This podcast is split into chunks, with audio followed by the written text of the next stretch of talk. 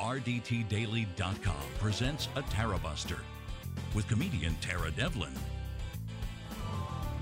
What's up, guys? I know it's been a while, guys. Thank you for hanging out. My name is Tara Devlin. The uh, let let me. I see the chat room filling up. Thank you, Jim, for your super chat already right out of the gate. All right, is it another great show? I hope so. And Richard W.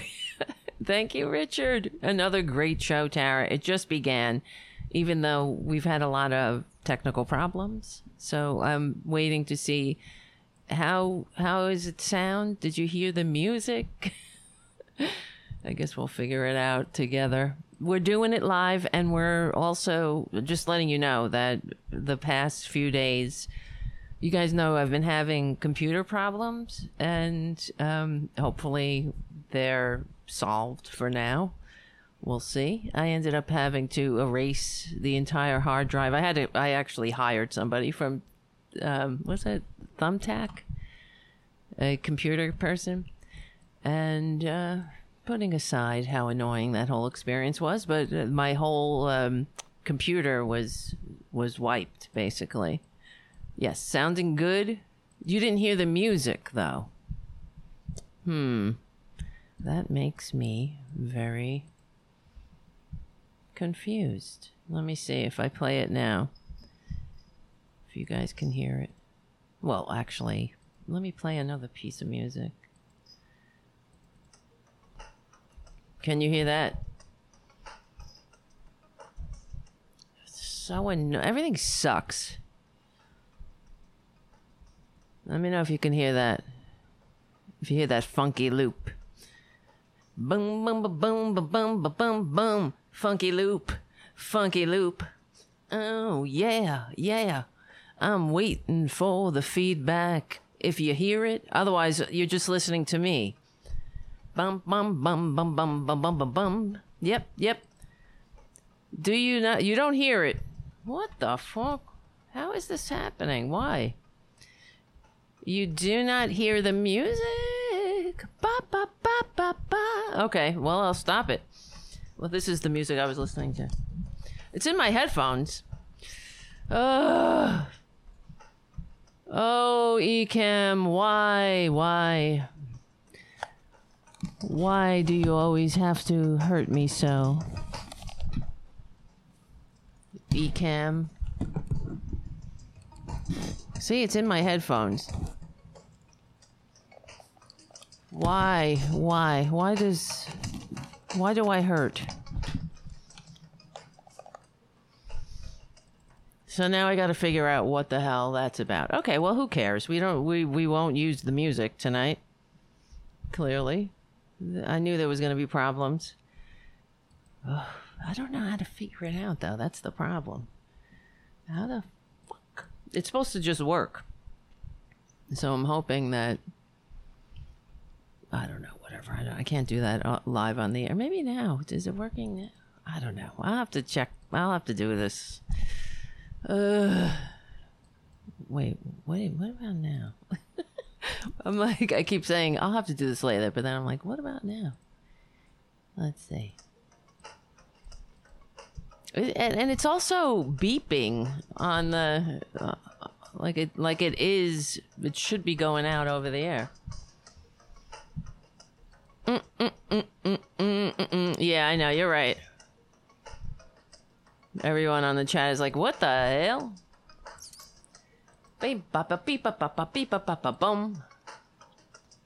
I don't look very good in this light either, unless it's just my eyes playing tricks on me.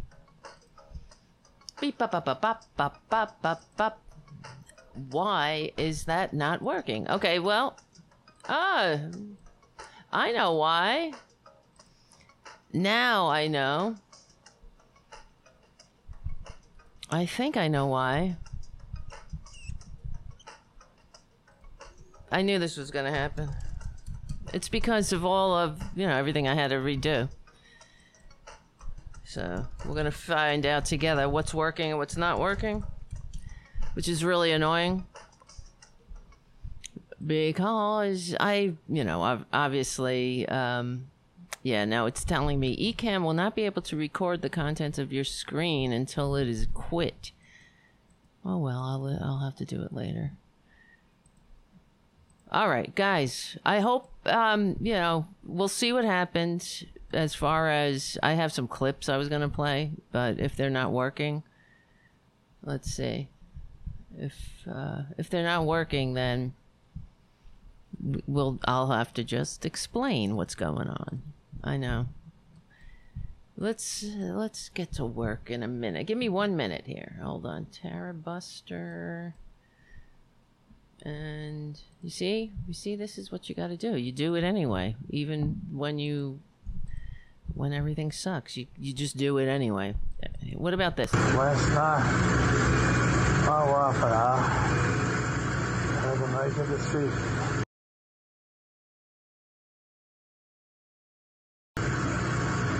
I was going to allow them to put me on a ventilator, worst case scenario,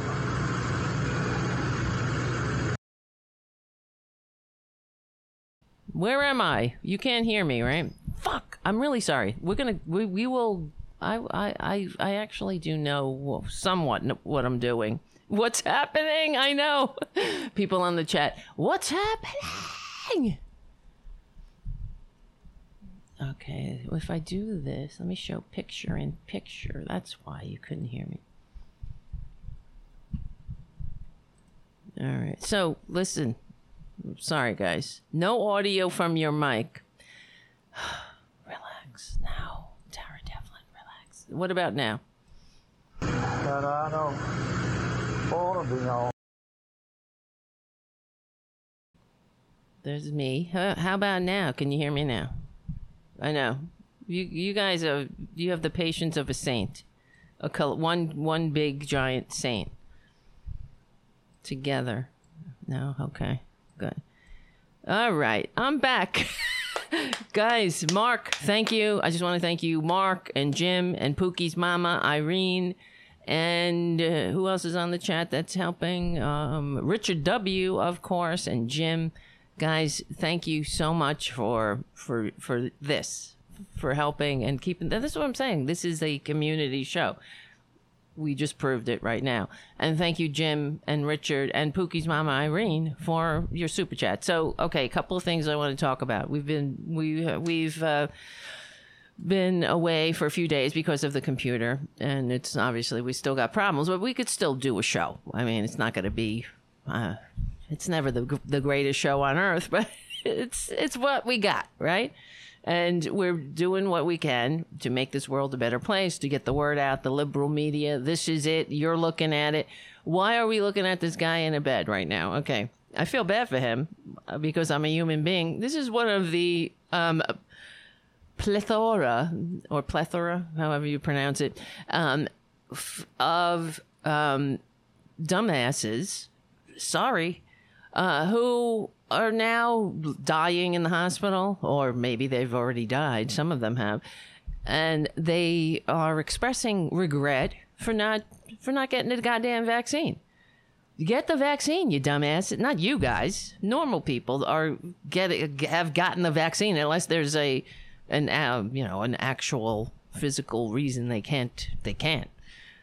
But these there's no excuse for them and um, I now uh, we're watching all of these right wing s- the surges in right wing states of COVID, of course, and it's to get worse. This Delta variant apparently is incredibly contagious, so it's to get worse. And the we're getting reports from these red states where they are the the hospitals are just overwhelmed, and it's like the beginning of the, the worst days of the pandemic is now now now they're experiencing it. See, we experienced that here in New York. This was ground zero for for COVID back uh, a year and a half ago, and but we're not dumbasses. I mean, not that there aren't dumbasses here. We know that, but there's not none of this BS about taking the vaccine. uh, as if it's some kind of badge of honor that you're all of the sudden people um, are equating vaccines with uh, something to do with not being free. I don't know. If you're uh, if you can't live, you're not free. So um, if they had their way, I suppose we'd still have polio and and uh, what's the other ones they eradicated? Well, measles is almost not. Is measles eradicated? Well, whatever. You know what I'm saying. We know polio for for a fact, and um, I'm just tired of it. I'm tired of them. I don't. I see. I do feel bad for him, and uh, to a degree, I feel bad a little bit. But the other part of me, the only reason I feel bad for him is because he says, "I know I made a mistake. I messed up." Yeah, yeah, yeah. And well, let's play this. Here's uh, this guy was on CNN. He's bet and he's begging people to n- don't be like him and get the vaccine. My wife and I to make a decision if I was going to allow them to put me on a ventilator. Worst case scenario. And I don't want to be on one, but I want to live. Read through the night. Was a long one. Last night I come to the realization that the chances of me not being able to give my daughter away at her wedding was greater than walking out. I had to make a phone call to my 14-year-old son. And I had to tell him what I thought my dream was of giving my daughter away at the altar. All right, let's just an aside. Giving your daughter away. When I hear that, it just it makes me think of um, property. So it's I, I know it's a throwback to times we should probably leave in history's trash pile when women were property and they were passed on from uh, father to husband, or if, even if they were if they didn't have a husband, then they'd be passed on to a brother who might be a younger brother, or um, they definitely weren't allowed to be um, uh, fully autonomous creatures. So that whole giving your daughter away thing, um, no offense, gets on my nerves. Okay. And I had to ask for his permission. If I didn't Who are you to give anybody away? All right, this is a clearly it's an aside. on her day. On her special day, me, I'm gonna give her to someone else, some other man, because she's just a woman, and now it's up to him to take care of her. His, I'm giving him my property, my property. Here you go. But I won't be able to be there to give my daughter, who is my property, to uh, her husband, who will be his property. I won't be here. Uh, maybe. Because I'm now. We had to have that discussion. Because I didn't take a virus, a vaccine. I mean, I took the virus, that's for sure. I inhaled it deep at some damn, probably some super spreader event. And just knocked everything over, too. And pulled out my own headphones. But okay, it's probably hard to hear him if you're on the podcast listening. He says, I messed up big time, you guys. I didn't get the vaccine. That's okay. I made a mistake. I admit it. I'm taking responsibility. Well, that makes one of you. That's what that's one of the party of personal responsibility. Taking some responsibility. Okay, that's a step in the right direction. I admit it. And I, I What else does he say? So he goes, uh, this is what really gets on my nerves too. So please, for the love of God, if you really want to have a chance, don't fall for all the TV rhetoric and social media. Just protect yourself. Well, what TV rhetoric? What, what TV are you watching, fool? Are you watching that right wing propaganda swill cesspool?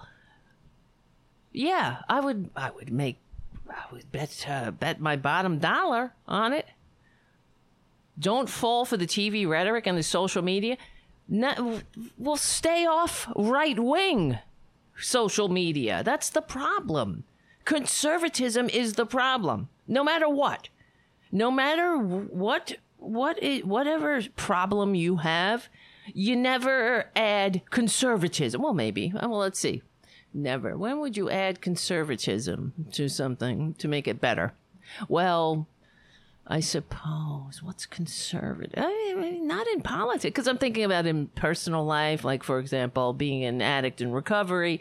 Of course, conservatives, what I guess you would say, uh, not not imbibing, that would be conservatism in a way, right? But I don't know, whatever. That's a stretch. The, the fact is, in public life, in politics, when does conservatism make anything better? And I, I'm open to um, your suggestions, or if, if I'm wrong here. Does anybody have any any examples when conservatism made something better? Because all it does is it's the search for the superior moral justification for selfishness not you know and and not giving a shit about anybody else but yourself. That's it. Which is selfishness in a nutshell. It's not patriotic. It is the the this is the hill these freaks are literally dying on now. I don't give a crap about anybody else but themselves. Well good because human beings are interconnected asshole. So um regardless whether you care and you don't want to do your part, the coronavirus doesn't give a crap. So, we, because we're in this together, I guess the coronavirus knows more than conservatism does.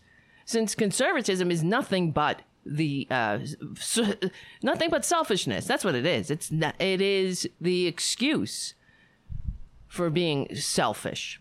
Well, it's it's so many other things too. It's racism. I mean, this is what it comes down to. These people are are searching for their. I mean, what? the other thing is, excuse me, as I interrupt my own thought, but why are these people? I mean, it's always the white people. I, I can understand how you know um, our um, Americans, our fellow Americans of darker pigment, uh, who are wary of government. I mean, they have the uh, they have a legitimate reason.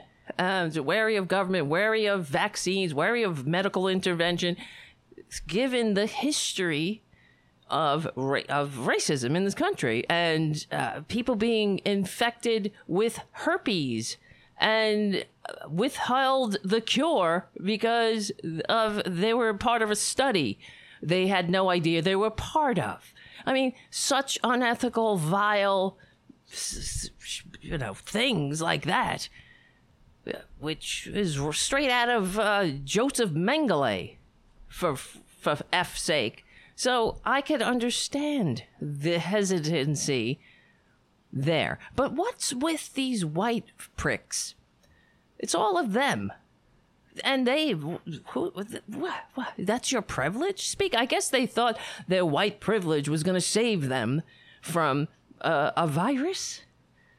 Who doesn't care? A vi- in a mindless virus? And they're making it so the rest of us have to continuously suffer. And this is what gets me irritated most of all in general about conservatism and conservatives is that you know, we always have to hold the bag for them. It's like it's like Trump. It's like everything that Trump touches, everybody he he gets away scot free while everyone else is holding the the friggin' bag.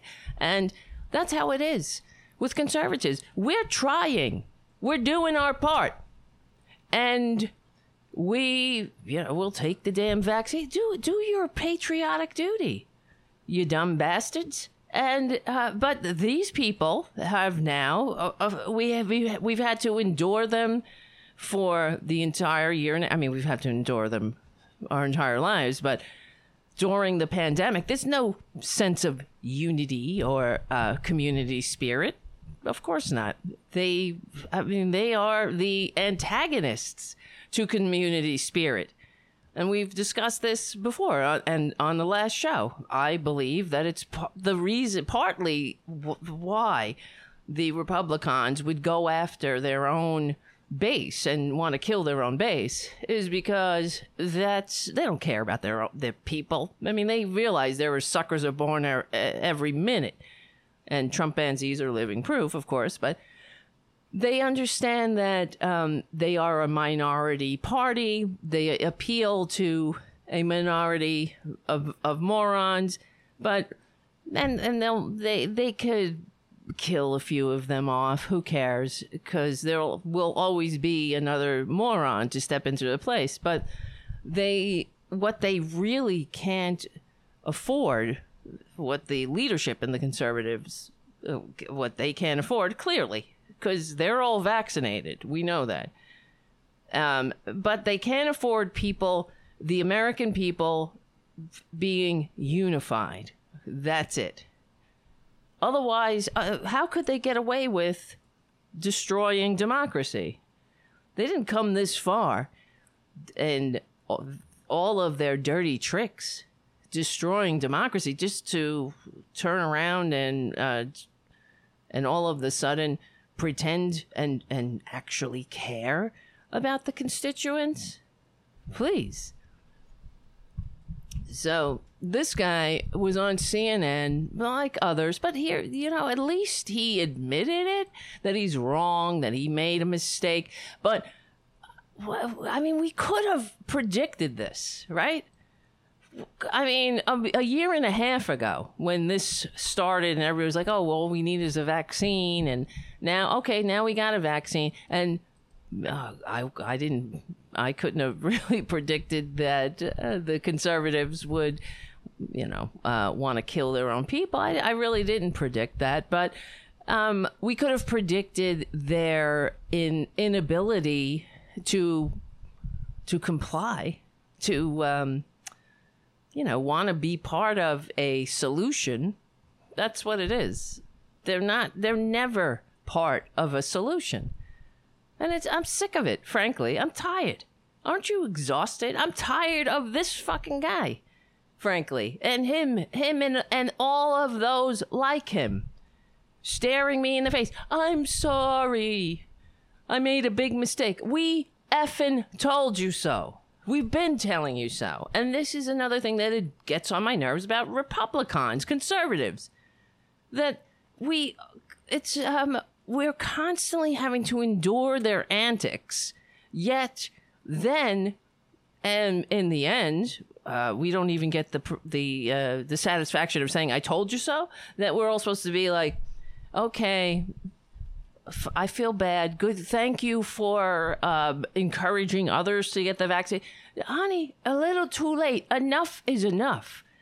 It's about time the normal people of this country and, and normal people of Earth in general st- stop um, I guess what is it? It's uh, it really is enabling these idiots by s- treating their antics as sincere. How you uh, what what you have to do is just say shut the f up. You're dumb. You're being manipulated, morons, whether they believe it or not. Use the bully pulpit stop saying um, this isn't about Republicans and Democrats. It's about America. No, it's about Republicans. It's about them. It's always let's let's, have that conversation. It's been about them forever, and they're and they're not stopping. So while these people are dying, you saw what I see. Here's another thing. I don't know. I gotta do something with this camera, or maybe it's my face.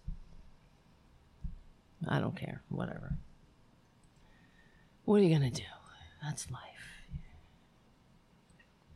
Where is it? Where's this damn article? I'm just sick of it. I'm sick of them. I'm just sick of them. Yes. Okay. Here we go. Texas GOP official mocked COVID five days before he died of the virus. This is just one. I mean, there's the whole country is awash with stories like this. We're, we're getting more and more of them from sea to shining sea. A GOP official from Texas who regularly espoused anti vaccine and anti mask views online has died of COVID 19. Five days after posting a meme on Facebook questioning the wisdom of getting inoculated against COVID 19. Dickinson City Council member and state Republican Executive Committee member H. Scott Apley, 45, died in a local hospital around 3 a.m. on Wednesday morning. Oh, God. According to a GoFundMe page set up to help his family deal with expenses, which uh, is another thing that gets on my nerves, as you guys know.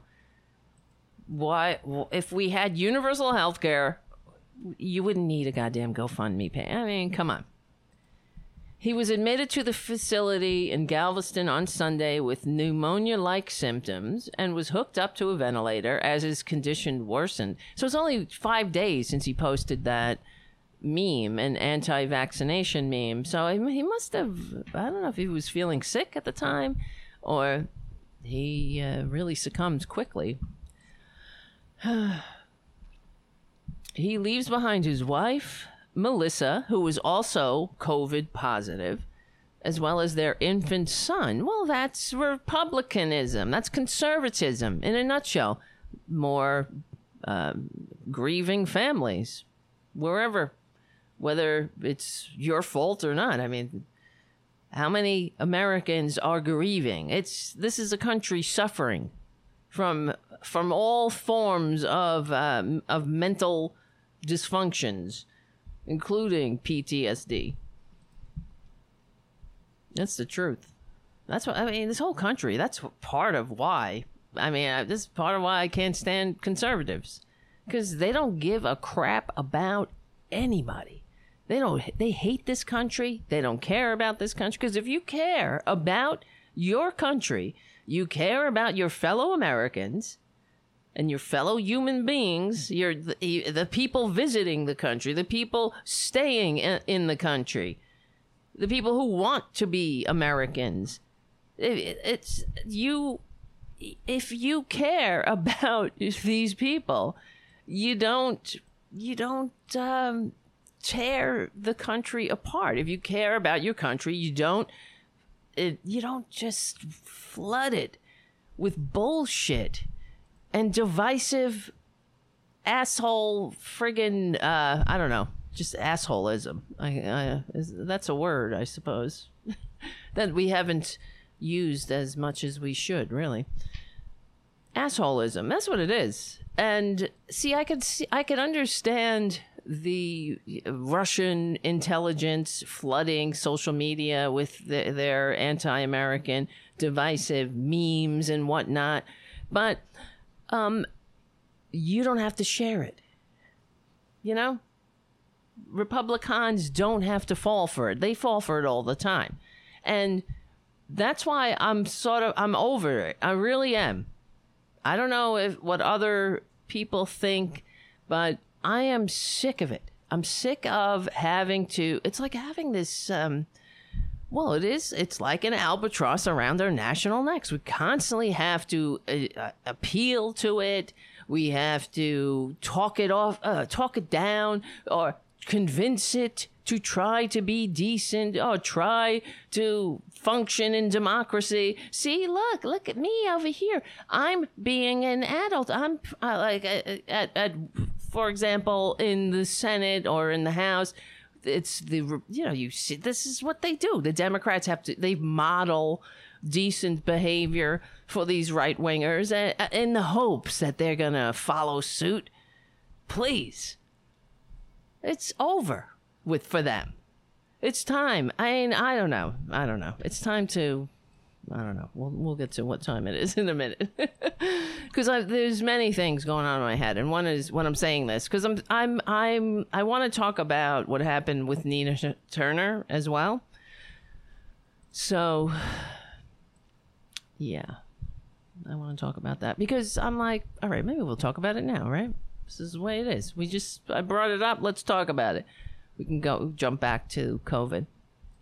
if need be.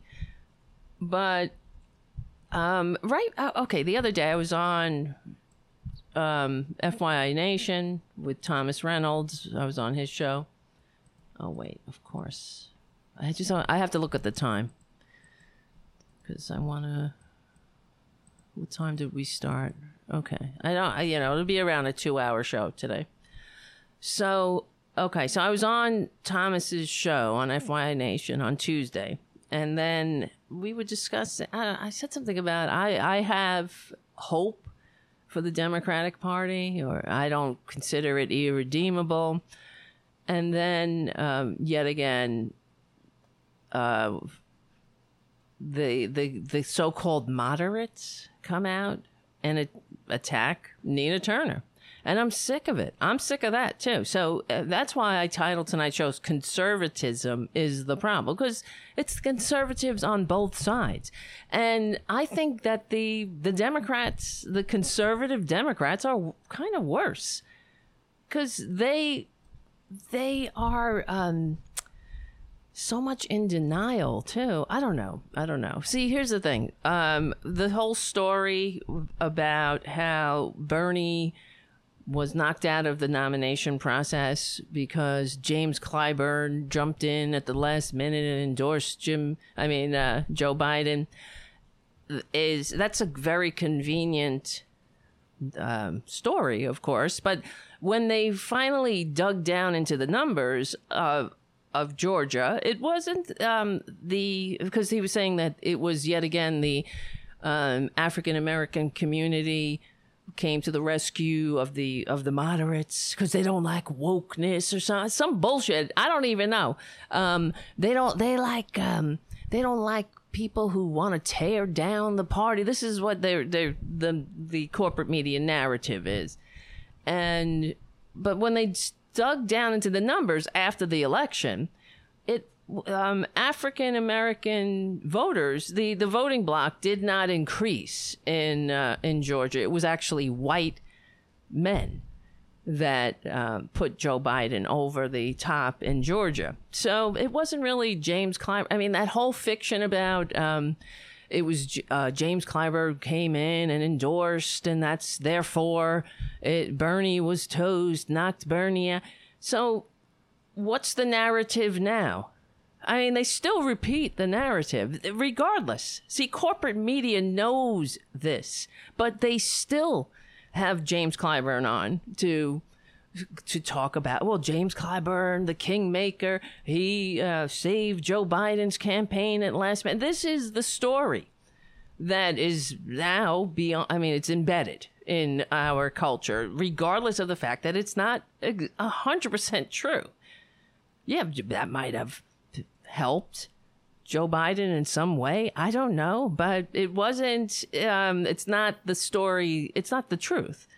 What it's not that all of uh, James Clyburn motivated the African American community in Georgia to to vote and uh, not for Bernie. You know what I'm saying? The the fact is that's we we do studies on this after the after voting, and they break it down, and that's what what, what was concluded. But also, it goes to it tells you so much about our uh, uh, the the problem of corporate media be, that, that they do not um, update their information. They stick to a story, a narrative, and they're going to ride that story regardless of the truth. So just like the right wingers, you understand? They're not, the corporate media is not there to educate, and they're there to keep you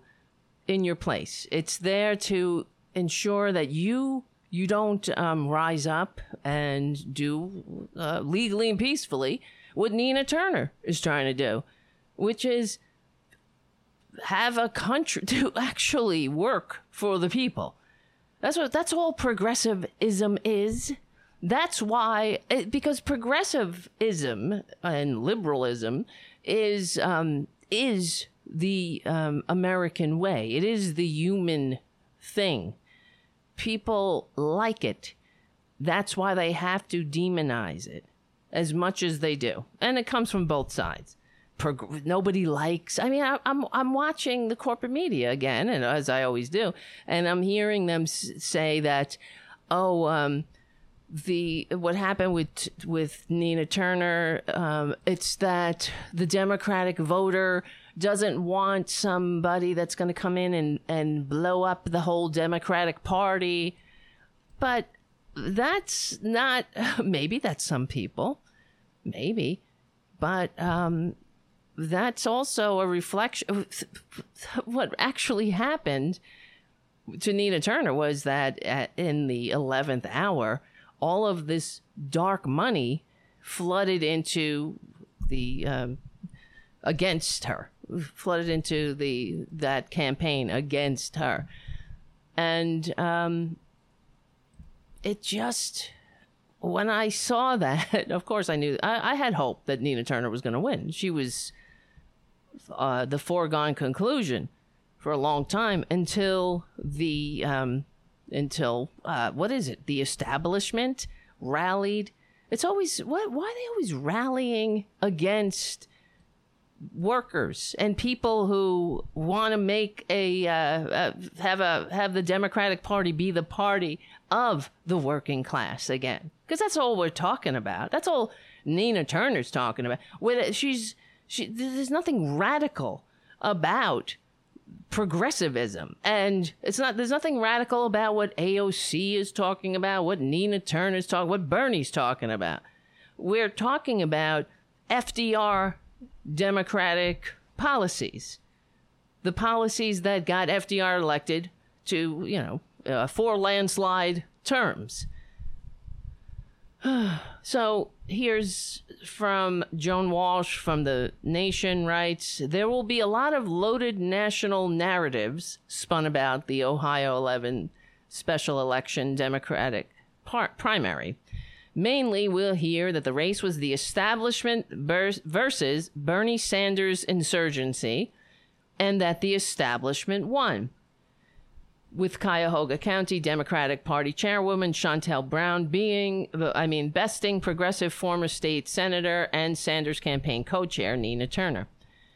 But one uncovered story stands out to me from my first interview covering Turner's campaign, and I cut it from a late draft of my June story about it. Staunch Turner supporter Samara Knight, executive vice president of the SEIU 1199, told me one worry she had Nina hasn't been in this district her whole life. Yes, she was a council member, but she's been on the national scene.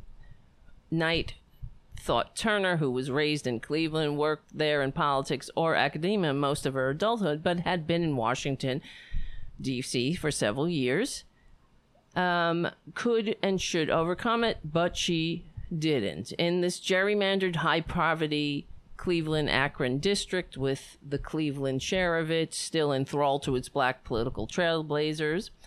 Okay, this is a lot of words. Let's get to the goddamn meat of the matter, even though I hate that term. Since I don't eat meat, uh, let me see. Hold on.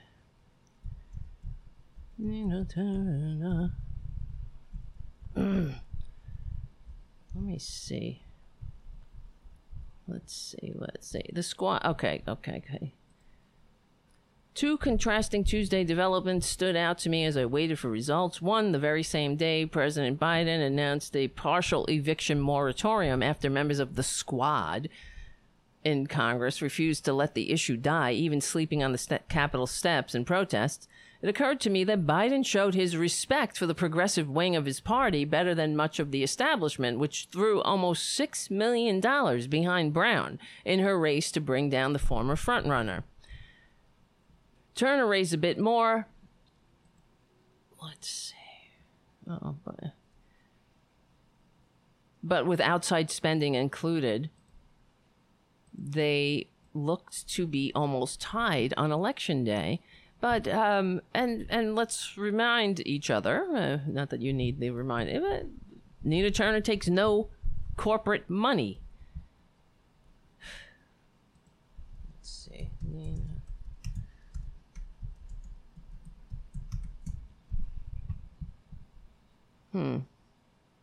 And just even look at the uh like on Newsweek, the headline Nina Turner blames evil money, quote unquote, for loss to Shontel Brown in, uh, in Ohio Democratic Party uh, primary. Why is why is that in? Oh, because she said it. Evil money. Well, it's also to diminish what she's saying. It's sort of like to make her seem somewhat of like a kook. Progressive Democrat Nina Turner blamed evil money for her defeat in a special congressional primary election on Tuesday and pledged to make sure other progressive candidates don't have the same experience. Turner lost the Democratic primary, blah, blah, blah. In her concession speech in Cleveland, Turner took special aim at super political action committees. exactly that had opposed her election and invoked biblical language to describe her defeat. Turner said that Americans have been on a long justice journey through a desert of despair, indifference, inequality, and racism. Uh, what what what is wrong with that? Did, where is the uh, where's the outrage there? Did she say anything that's not true? Through a desert of despair, indifference, inequality, and racism? This is what what we need. We need people who understand what we're up against. And the fact is just like FDR said judge me by the enemies I've made. The fact that all these dark money groups poured money and some of them were the um, the uh, Israeli lobby as if I'm correct and uh, because they she expressed uh, the notion that Palestinians are human beings. So that's the that's a bridge too far, and uh, you know, judge her by the enemies. Judge her by who's against her. That's what I think. Tonight, my friends, we have looked across the promised land, but for this campaign on this night, we will not cross the river, she said. Tonight, our justice journey continues, and I'm proud to continue that journey with each and every one of you. And I hope, and I know she will. This has only been, it's only a special election, so we'll see. All is not lost, but the fact is, why is it that whenever someone in the Democratic Party talks about the working people, the how the working class has gotten the short end of the stick for for generations now. Then in flies Hillary Clinton and Jim Clyburn and all of these other establishment figures. Now, it, when I when I heard this again that Jim Clyburn was jumping in and endorsing Shontel Brown. What do you give a shit, Shontel Brown or not? What they don't care. What what is it? It's they care. If this is what it feels like for the Democratic Party, that the Democratic Party gives a crap more about what Republicans think than they care about what their what their base thinks. And that's the truth because the, the Democratic Party thinks that the that the progressives have nowhere to go. So what are you going to do? Where are you going to go? What are you going to do? Vote for Jill Stein, right? That's what they're afraid. They are afraid of the um, of their gravy tra- train coming to a stop, just like the Republicans. But the Republicans are they just embrace it they embrace their greed. The Republic, I mean, the Democrats, the corporate Dems, have to pretend they got to throw a bone here and there to the dumbass working class, while the working class falls lower and lower on the ladder.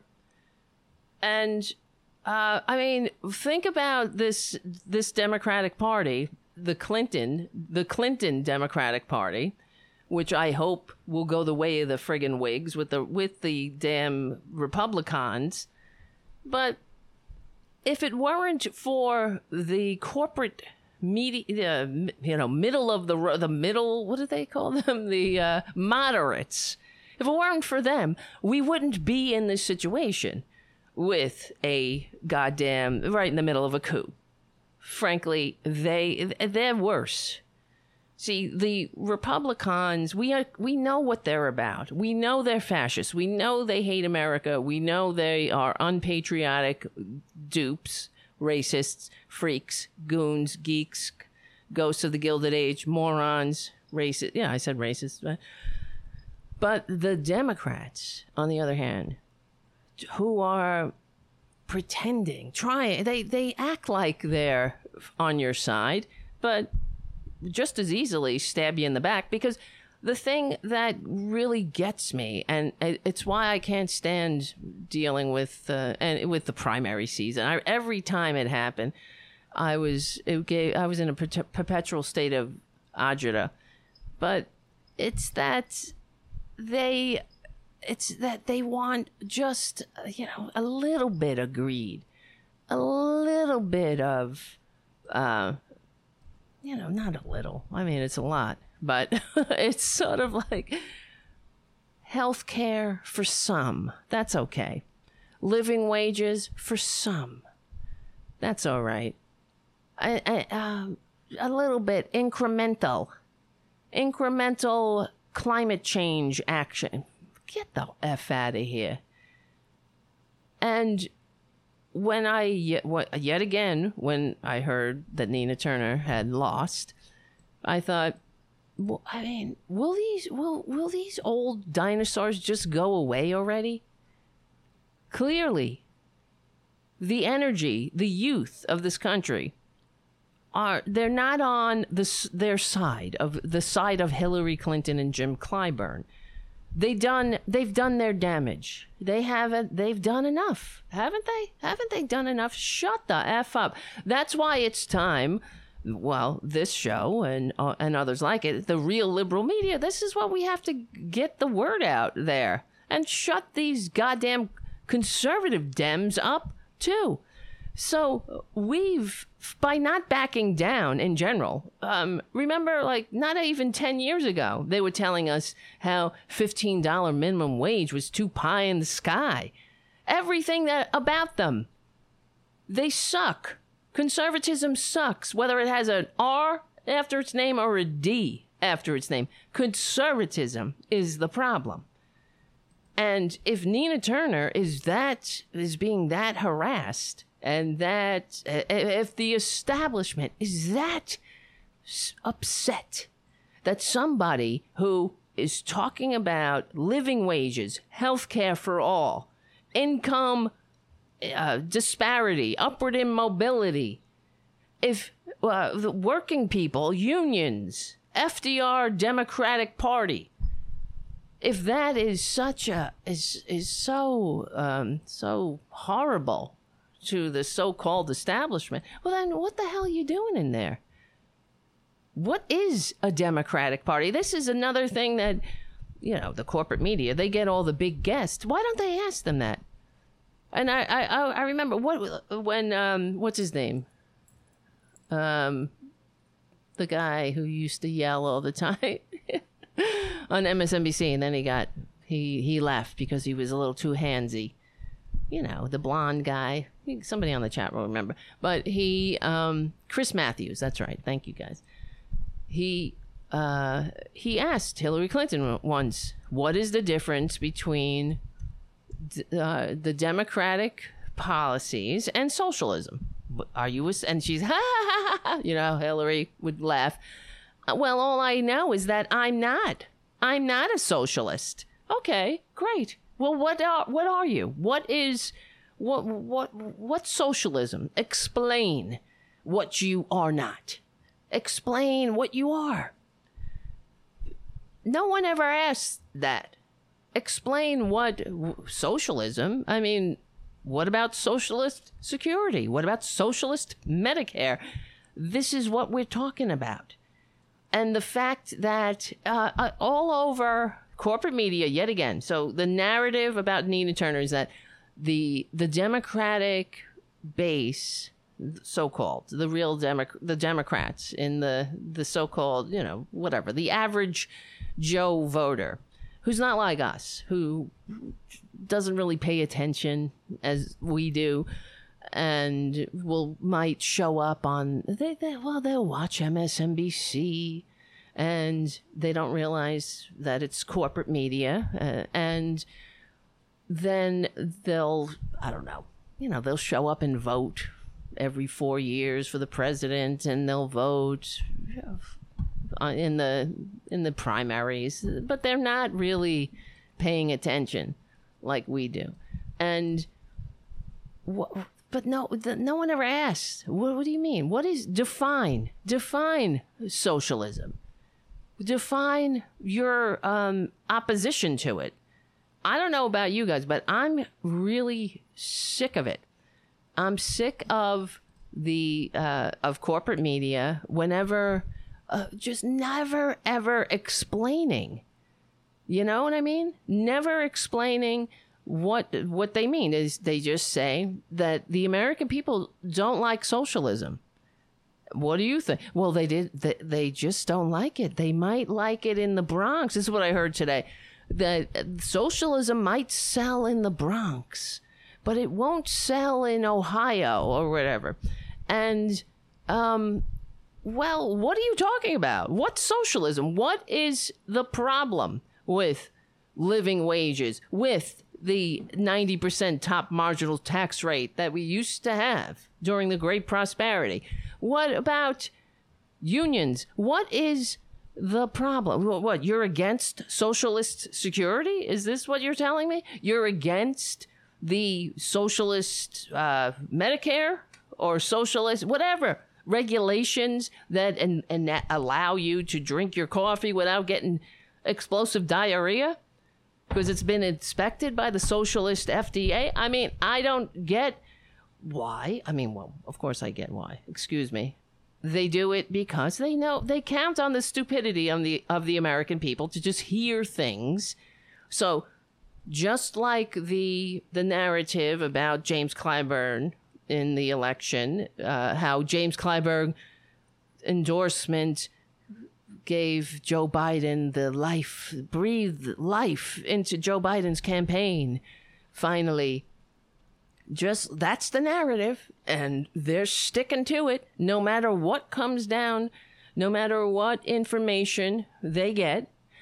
Um, the narrative about Nina Turner is that the um, the Democratic base doesn't want somebody who's going to upset the Democratic Party, and that's what they think that Nina Turner is. She's a she's a firebrand. She's a progressive, woke firebrand. She's she's a socialist. She's going to come in there and talk about socialism, and nobody wants to hear that. And and James Clyburn himself said that the biggest problem.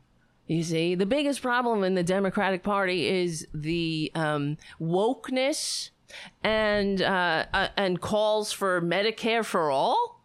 That's what he actually said. That that oh people don't like that Medicare for all. Really, eighty effing percent of Democrats. How many? Let me see. And how many Republicans? Let's see. Republicans. I think it's over fifty percent. Republicans Medicare. Oh God, help me. Where is it? Let's see. Oh, look at this poll. Both Democrats like both the public option and Medicare for all, but overall, more people support the public option, including a significant share of Republicans. Well, it's all a matter of how you phrase it, you know? If you say, do you guys are you all uh, are you for a government takeover of healthcare?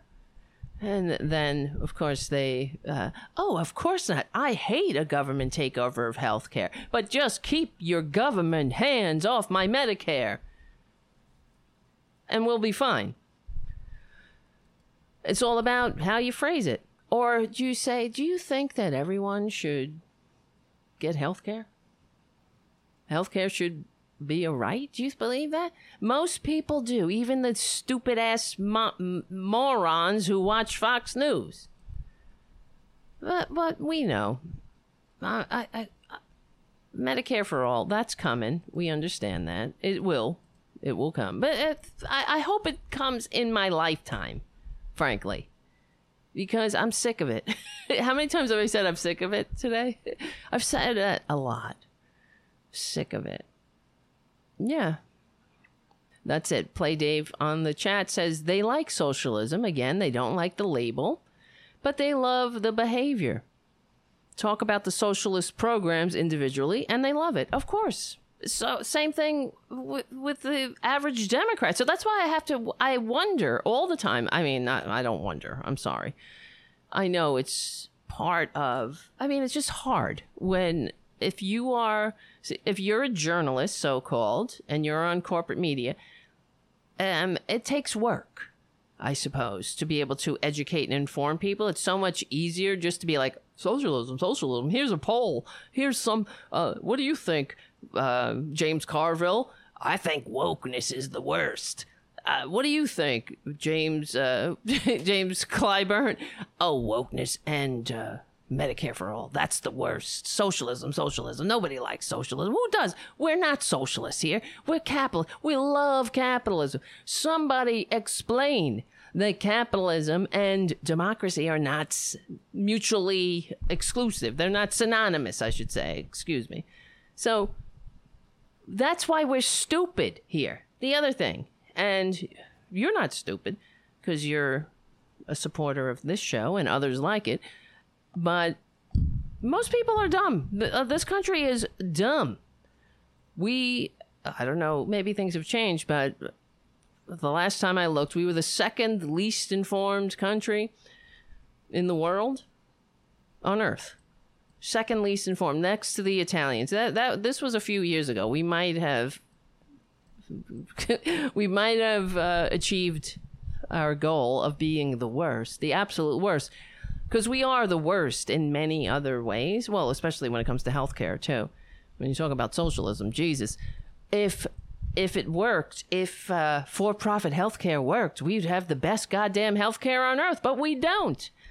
We have the measurably worst healthcare, measurably worst healthcare in the Western democracies.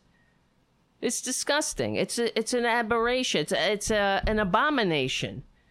And that's why I cannot, I mean, uh, so I guess to wrap bring it around to what I was saying, the, on Tuesday, when I was saying, oh, I, I still have hope for the Democratic Party, that you, that the democracy, this is my thinking was that the Democratic Party, we don't have, um, a good chance with, um, in my opinion, having a third party because that will uh, it doesn't seem to be able to break through.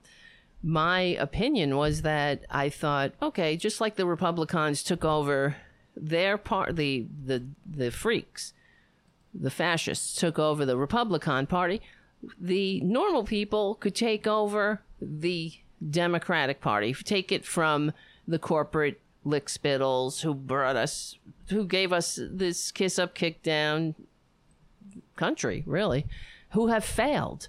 And that's how it has to be framed, frankly. This, this is a failure. If you're you have presided over, um, you've been in government all of these years while the American working class went lower and lower and lower and lower and friggin' lower on the ladder, then you have failed. You failed, James Clyburn. You are a failure.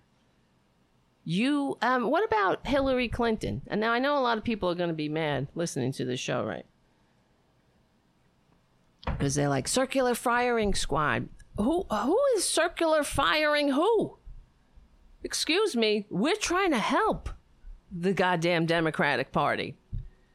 The, pro- the, the fact is, if the Democrats actually jettisoned their their corporate masters and actually became the party of the working class, then they would never lose.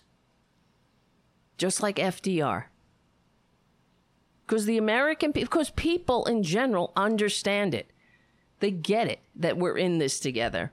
And if they don't get it, oh well. Some of them will never get it, but the others, the, some of them are reachable, and all you got to do is use your bully pulpit. Stop thinking about what the Republicans think and do and feel, and will you get one of them to vote for you, Amy Klobuchar? Who cares?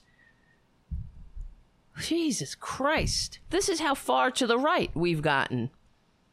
You know, we're so far to the right that it's uh, they they don't even see the the Democratic Party what it is, what it should be. They think that's the uh, that's radical. They think that it's radical to have a party that actually I don't know works for the working class.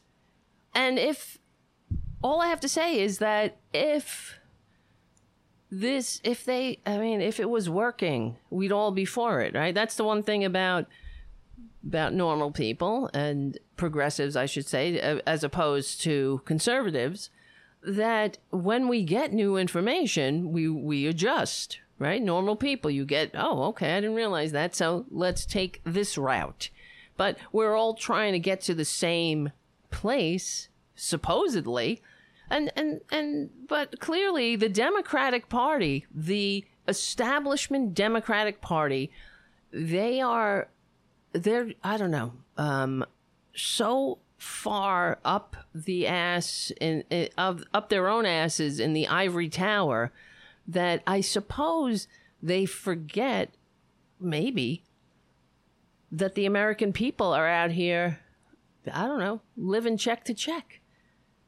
So they opened the door for this for this um, autocratic attempted autocratic coup because without a if you had if this country was um, if the the majority of the American people were economically vibrant and upwardly mobile and had a strong social safety net and uh, didn't have to go on GoFundMe for health care and, and on and on and on, we would be able to, you know, uh, we wouldn't have we wouldn't have this have to be fighting fascism right now.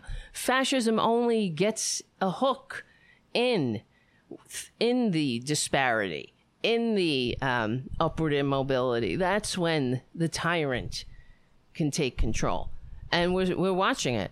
And what are, what are the what do the Democrats give people to vote for? What? They're not Republicans. That's it. That's really it. Or supposedly they they are. They're trying to be everything to everyone. Well, that's a problem. Either you I'm sorry, it's like what during the primary with Hillary Clinton and Bernie.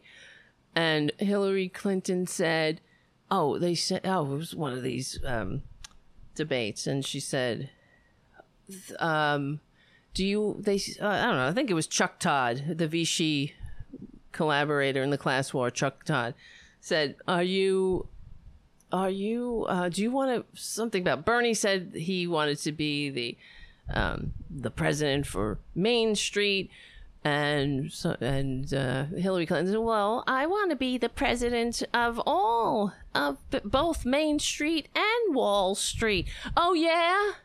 Well, guess what? You can't. You can't be all things to all people, Hillary. I, I think you might have learned that away oh, somewhere along the line, but you can't be the um, the president of Wall Street and the president of Main Street. Because guess what? Wall Street is doing freaking great. And it, it never stopped doing great. And all of the, uh, remember when Obama would say, this used to get on my nerves, how uh, Wall Street and Main Street rise and fall together.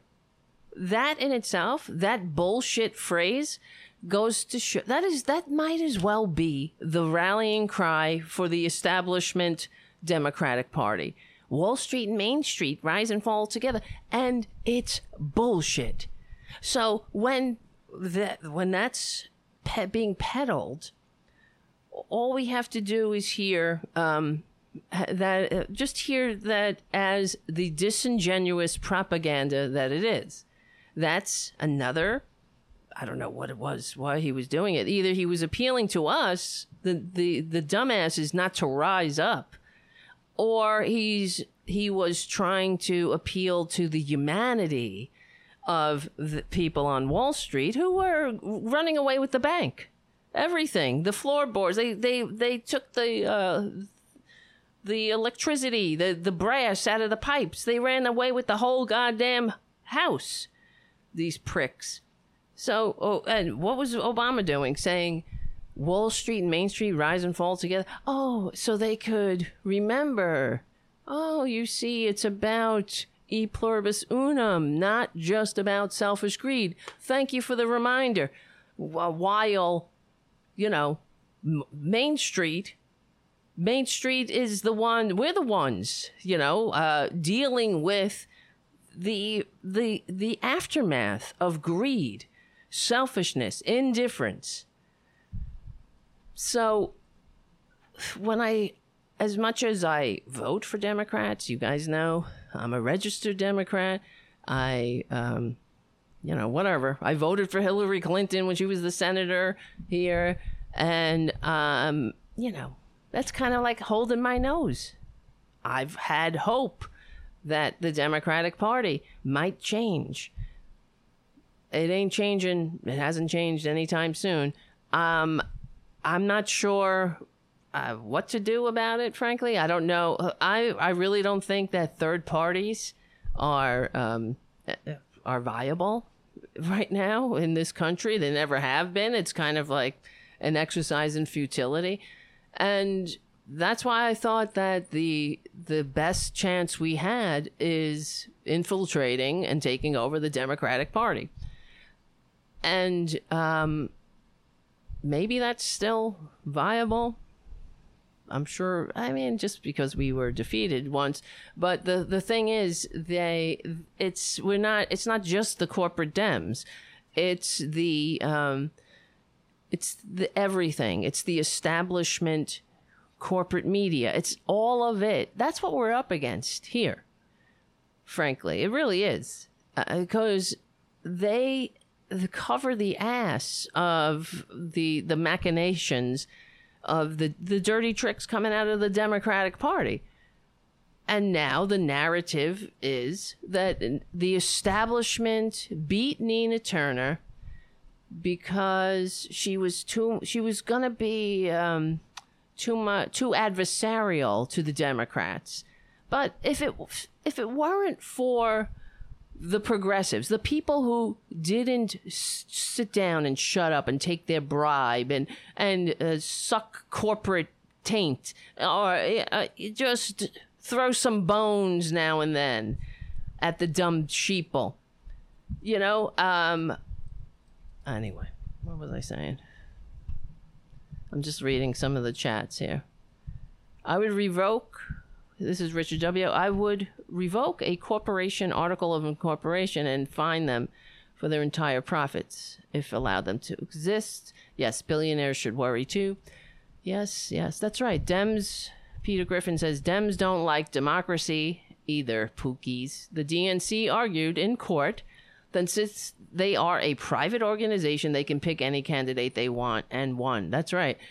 Unlike the Republicans who um, suck and hate America and hate democracy, the so-called Democratic Party they are they also have the their stopgap measures so democracy doesn't break out and sort of like the electoral college. They have their super delegates there's what is what's democratic about a super delegate yes it's a private club and that's right that's really what it is. And they get to they they lay down the laws the rules of the club the he-man woman haters club. And um, yeah we're all supposed to uh, what? We're not we're not supposed to upset the apple cart, I suppose. They because they're they're doing great. Now, who said it? It was Harry Truman who said, "You cannot get rich in politics unless you're a crook." Okay. Now, I think about I think about a lot of crooks. how do you how do you get rich? I mean, I think about Hillary Clinton. What about the Obamas? I mean, the Obama. See, one of the things about the Obamas, they paid off. I appreciated that when Obama was elected, he they were still paying off student loans, him and Michelle, for their for for their um, education, and then they were able to pay off the student loans apparently um, with the proceeds of Obama's book. But now I guess you know he's he's filthy rich, of course, and I'm sure some of it comes from speaking fees. That's that's what happens, but it's and it's not that being rich is uh, somehow anathema to being a decent person or what I see that's another thing. Like the Republicans are always like they say because like for example with AOC, she has a Tesla apparently and which is not, you know, a super expensive car but uh, they were like, "Oh, look at her driving around in a Tesla." Like you're supposed to, if you are a Democratic Socialist, you're supposed to be walking around in a barrel and uh, you know uh, with bare feet, like Fred Flintstone or something. And that's clearly why we need education in this country. It's so tedious, and that's why, honestly, guys, we we are really up against so many powerful forces, and it's going to take a long time. It may not be in my lifetime. I don't know if I see if I see the friggin' promised land. I might see a light.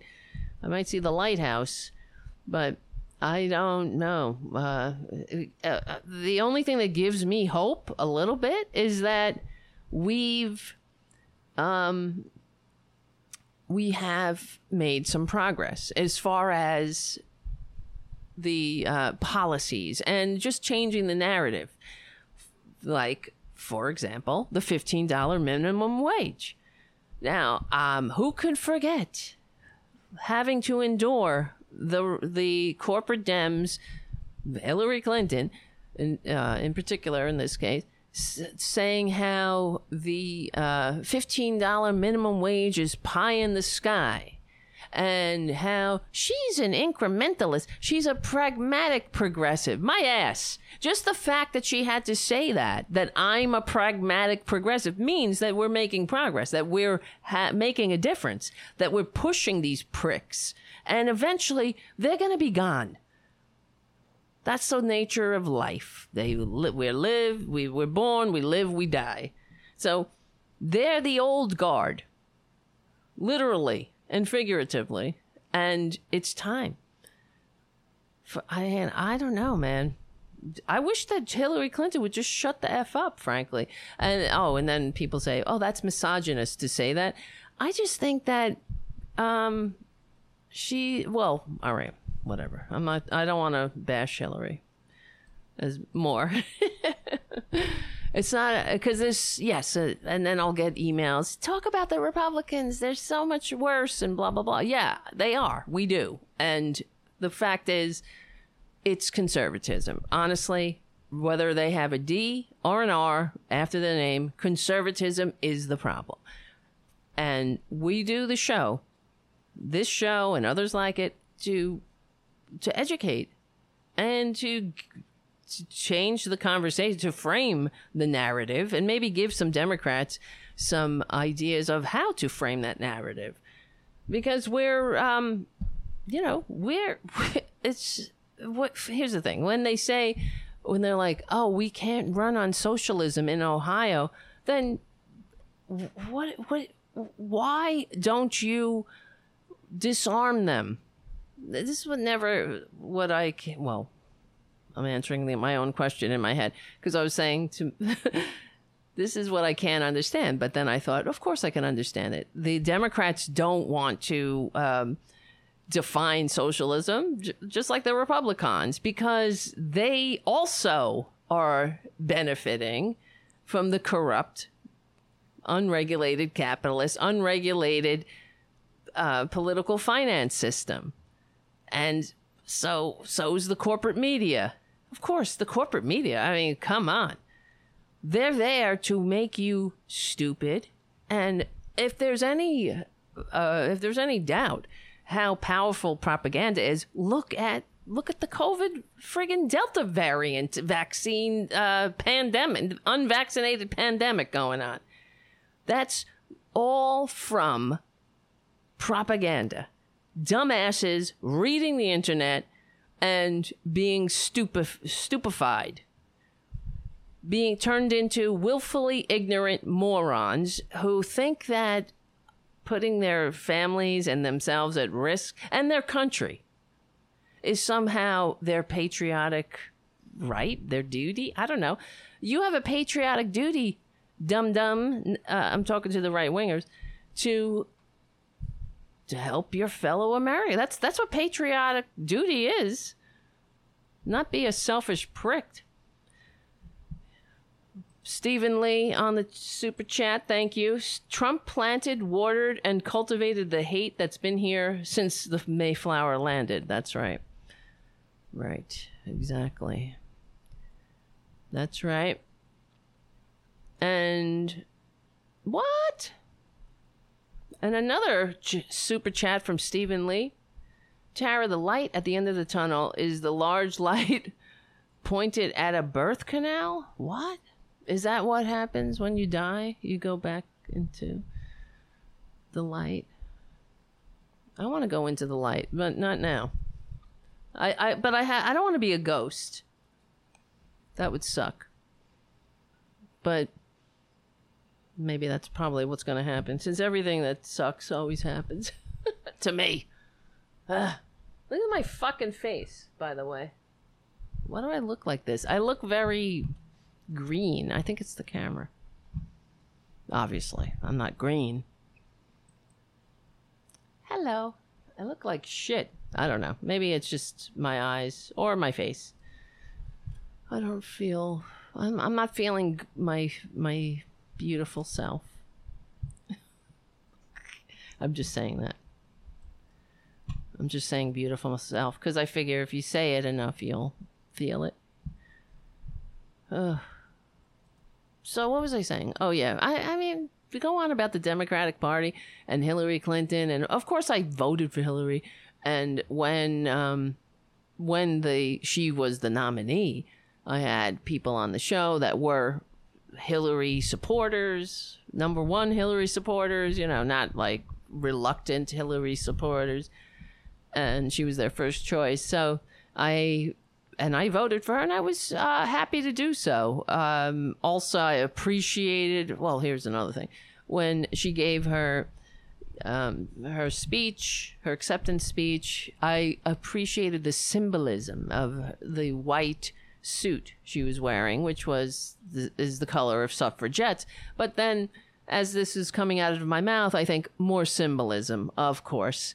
That's what Dems are good at very they they love to talk about virtue signaling they the symbolism of uh, wearing the the shout out the white shout out to the suffragettes that's great but what about equal pay? What about uh, i mean we can go on and on. What about what about? Uh, what happened? What happened haiku? Ecamm just unsynced the stream? What happened? What happened? There's so you mean there's a delay? Is my the audio and the video is not is not synced? What? What? What? That? All right, who cares? I can't I don't know what to do about that. I should. Wear, I like wearing masks. That's what I like. now that I'm looking at my face. Anyway, whatever. I'm having a body dysmorphic disorder moment. So, thank you for talking me off the ledge. And because I'm feeling like, I don't know what it is. This is therapeutic for me, so I appreciate it. Okay, so it's okay. Thank you, Thomas on the chat. All right. What's the other? There's a few things I wanted to talk about, but I'm also afraid that my com- the damn Ecamm's not working. But because I wanted to play this Mr. Meghan McCain clip. It's not Meghan McCain. It's his. It's her husband who is such a freak, such a right wing freak. I could play that. Oh well, all right. Or what's the other thing I wanted to talk about? Oh, the coup, the ongoing coup. Trump is still trying to overthrow democracy, and uh, yeah, and there's no repercussions for for the traitors. I don't know if you guys saw Chris Hayes last night.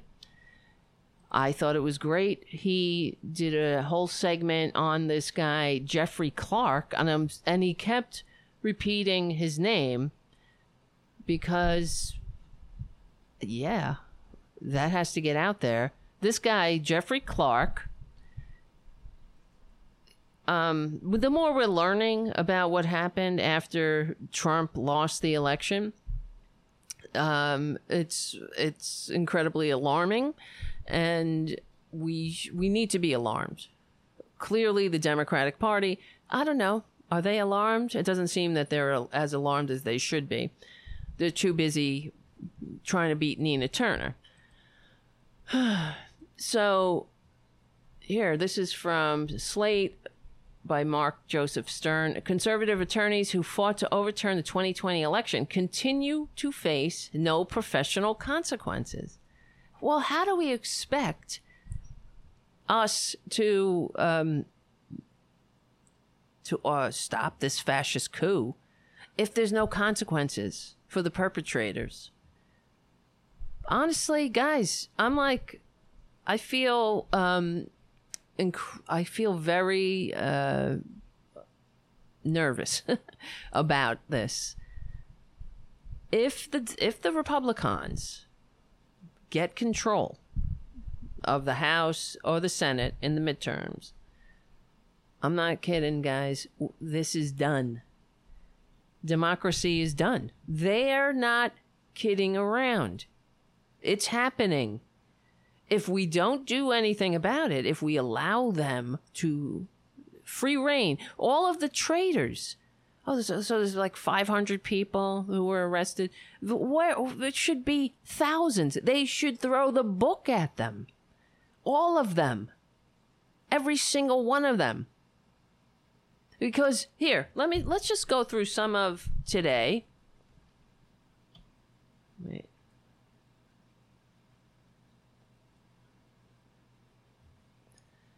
Where is it? Telegram.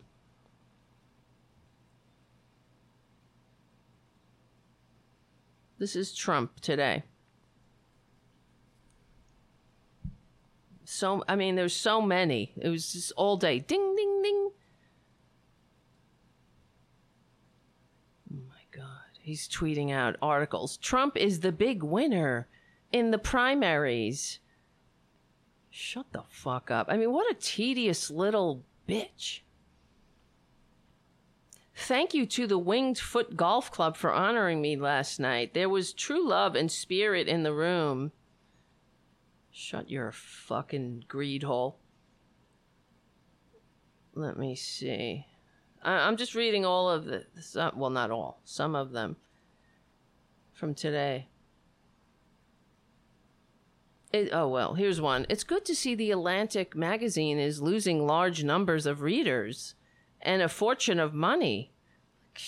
Like, this is the fucking former president, and he um he get. I mean, how did we endure this? How do we continue to endure this shit? Do you think Rand Paul will apologize for spending nearly one million on another can? So why? Um, what did Rand Paul do? Uh, he he didn't f- publicly fillet the con man, and now he's on the shit list or something. Jesus Christ.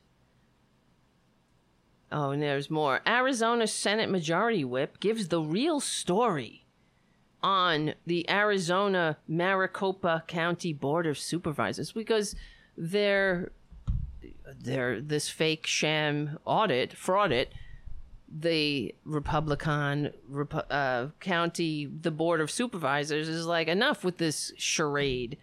So and now they got to attack the Mara County board of supervisors. It's so it's it's so tiresome, isn't it? Having to deal with these fucking pricks. N- uh, nonstop, incessant. Just gnat, little gnats flying around. Unfortunately, they have and they have entirely too much power. Anyone who participated in a coup, including the so-called president himself, this I mean this this friggin' Trump guy who thinks he's the president. Where is this? Hold on. Seal. Presidential seal.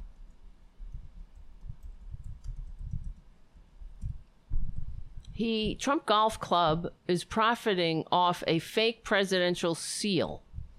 Unlawful use of the presidential seal for commercial purposes is no trivial matter, says the DC based watchdog group. Can you believe this? This tedious little fragile bitch con man cannot accept the fact that he lost. And he's got an entire party of of America hating enablers behind him. And they're not going to stop until they kill this democracy once and for all. That's it, guys.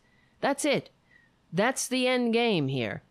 As I've said for for for a long time before I had this show, they are they, they, they won't be done until democracy is dead. Oh, you we will still have the pantomime of elections. Trust me, that's how it goes. But Republicans will be the permanent majority. They've been saying that for generations now, for decades. Remember how Newt Gingrich talked about the permanent Republican majority? Oh, Karl Rove, too. Permanent Republican majority. What does that mean? In spite of the fact that you represent less people, that you receive fewer votes, that you have ideas, quote unquote, that suck, that nobody wants. Nobody wants your shitty ideas. They, people only want conservatism if they want because they're they they want uh, to be able to say the n word. They want to kick down on somebody. They want to feel superior because they're they're so goddamn inadequate. So uh, this is from NewJersey.com, NJ.com.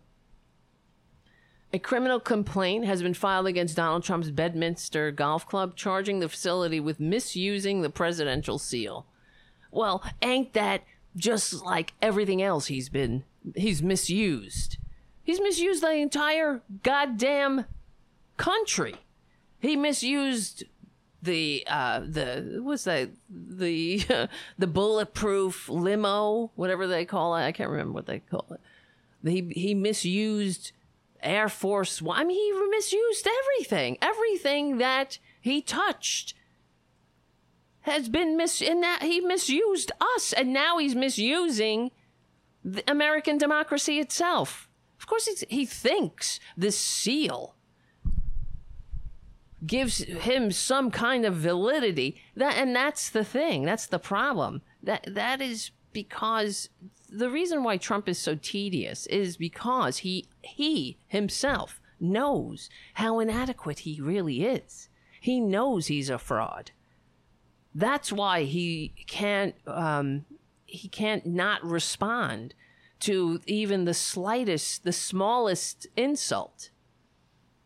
Because if he had any, oh yes, it's called the Beast. Thank you, Mark. Um, the limo, yes, it's called the Beast but yeah, because if but if he had any, um, if he was uh, secure, if he really did believe himself to be a great businessman and deal maker and all the other things that he says he is, then he wouldn't. He'd have no time. Who has the time to respond to every little slight?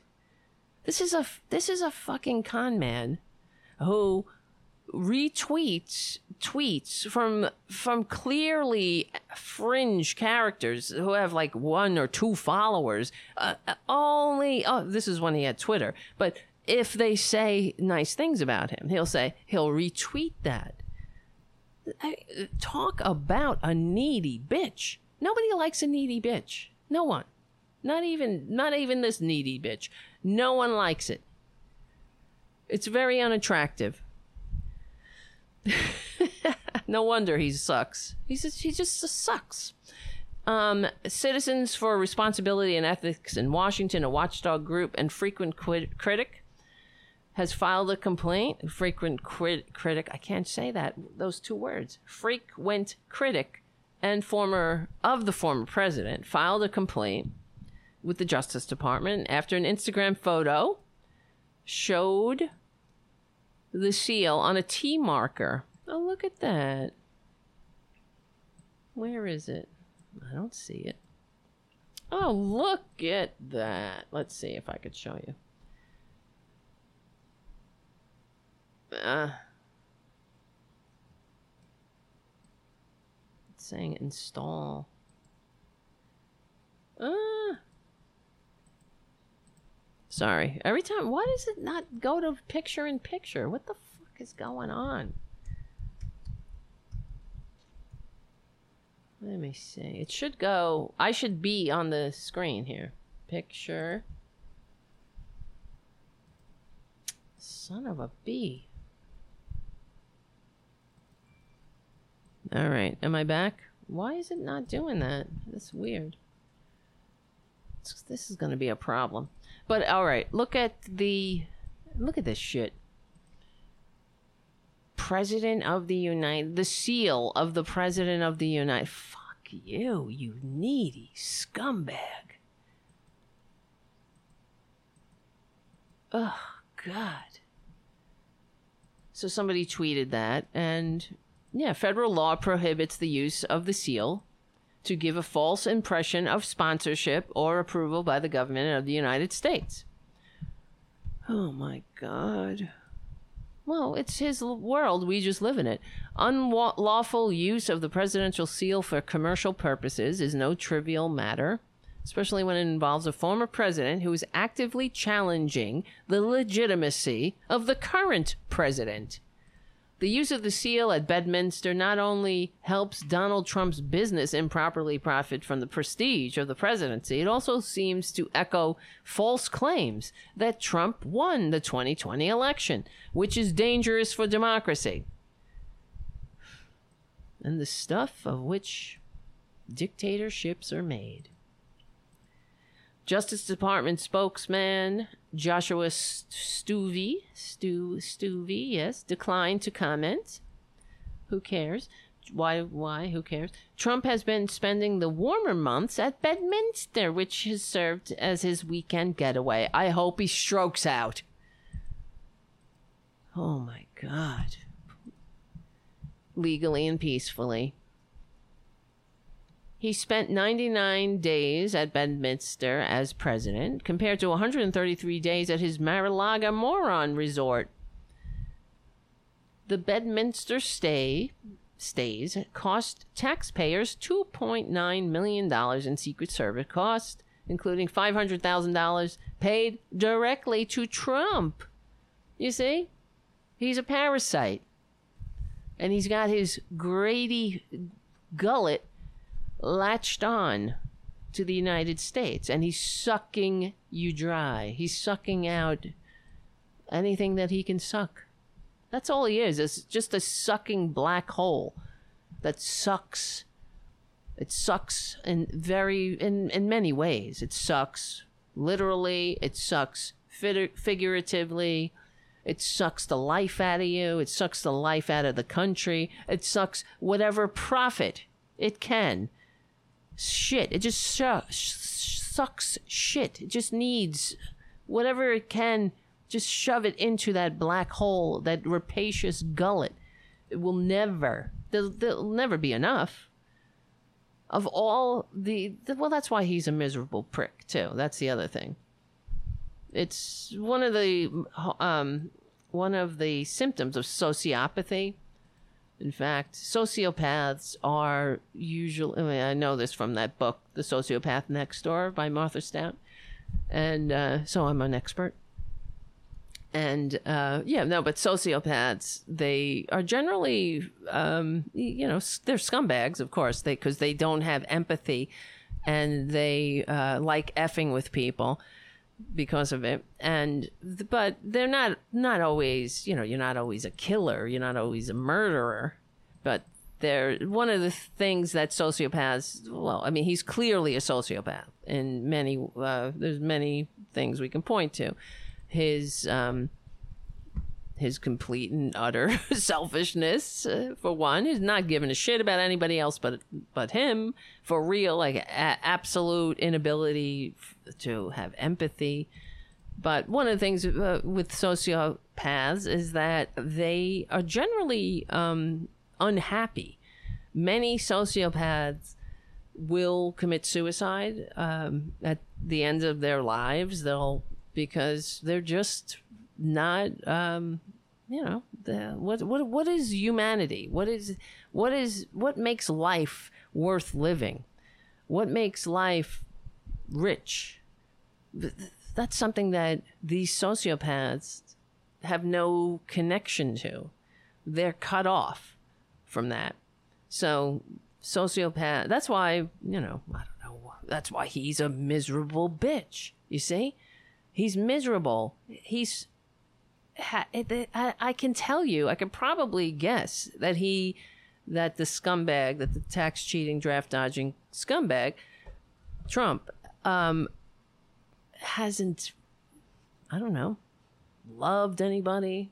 Has no, I mean, any anything that is actually that makes people happy, that actually makes people happy and content. He he can't is is just out of his reach. So that's why the greed, the um, shoving shit into that black hole, and they'll won't they'll it will never satisfy. It will because it's not real. You know, everything it's all fleeting. That's why what what is you know the meaning of life? It's another thing we talk about on the show. It's true. What's the meaning of life? It is connection, being connected and seen by other people, right? We're in this together, having those moments where you're, you know, feeling safe and loved and seen. And that's something that, you know, you cannot buy. You can't buy that shit. But anyway. And thank you. Oh, ah, we're running out of time here. And thank you, JD, for your super chat. My God. You guys are great. What am I? I got somebody. Uh oh. I heard a cat. Tara Jr. Tara Jr. Oh, here's Francis. Come on, Francis. Come on. What are you doing? Come on. What are you doing? What are you doing? Oh my God. Oh, so I keep. I'm getting a lot of comments on my channel from right wingers. It's really annoying. Somebody just wrote on my channel on some one of the videos. What? Where is it? You, you, you neglect to mention all the BLM riots. See, they live in an alternate reality. That's because they're watching Fox News. They're watching this right wing propaganda swill all over the the the country. They're watching OAN and uh, Fox News and you know all the other all the shithole right wing fascist propaganda channels. And on those fascist propaganda channels, they they live in a different world. on that channel, there are uh, uh, cities have been burned to the ground. I, I, I want to know what city was burned to the ground. What BLM? Oh no, it's not the Black Lives Matter movement. It's uh, the Black Lives Matter riots. You see, according to them, and all over my channel, these these fuckers come to the channel and they, oh yeah, what? Yeah, what about all the BLM riots all summer long? I don't hear you talking about that. The BLM riots? And that's why, you see, yet again, it's it's this is why I thank you for your support. We're not going to win unless we get the message out there. These cats are acting crazy. And and that's just another example of how propaganda what, how how important it is to have the media and that here look propaganda works. The BLM riots because yet again the, the there were no what BLM riots? There were no BLM riots. But the the fact is the right wingers of this country can't have the American people thinking that the Black Lives Matter movement was uh, effective and is something that they need to be a part of. Okay? That's why they had to denigrate it and turn it into a riot. There's no, there was a, the overwhelming majority of Black Lives Matter protests were peaceful. That's the fact. And we know that there were incidences of where agent provocateurs of the right, because that's what they do, go in and fire into a police station or break windows. And when it came out, when they arrested the, the, the, the, the window guy, the guy who broke the windows, Umbrella Man, and uh, the proud pricks who sh- who fired some a weapon into a police station yelling justice for George Floyd because they can't have the American people unified. That's what it comes down to. The American people knew. We saw the murder of George Floyd, and the American people were disgusted, and as the were the people of the world the Black Lives Matter movement was um, not just people of darker pigment. It was all people of all pigments, and that's what the friggin' right-wing fascist pricks cannot cannot abide. That's dangerous. Just just like when the American people are unified and fighting a common enemy, the the virus, let's say. Could, this could have been such a unifying event. Instead, we've had to weed through and wade through friggin' up to our necks in bullshit. Constant bullshit. It's a wonder uh, six million aren't dead instead of 600,000 and counting. But there you go. There's another example. All day, I swear to God, I've been getting these comments on my channel, but it's like these right wingers. And never, ever. I swear, it's like the assholes that come to the chat room, the ones who we have to block because they're saying the N word. That's what they do, right? Because they have such scintillating minds that all they can do is come onto a YouTube stream and and write the N word again and again and again because that's how useless they are right? They're not that smart. So when they're they're not coming up with these ideas on their own. They're not reading the Times, not reading Washington Post. They're not reading unless it's coming unless it's a meme on 4chan that says that Hillary Clinton is in is drinking adrenochrome or something. Yeah, what about all the BLM riots all summer long? What where were what? So in in their mind, every protest was a riot because that's what they've been told on Fox News. Because they're they are they're fascists. They don't want a unified multiracial democracy. That's really it. That's what it comes down to. Because if they did, they would recognize that the American people, what we need in order to have a functioning democracy, we need to have our uh, our own truth and reconciliation concerning race.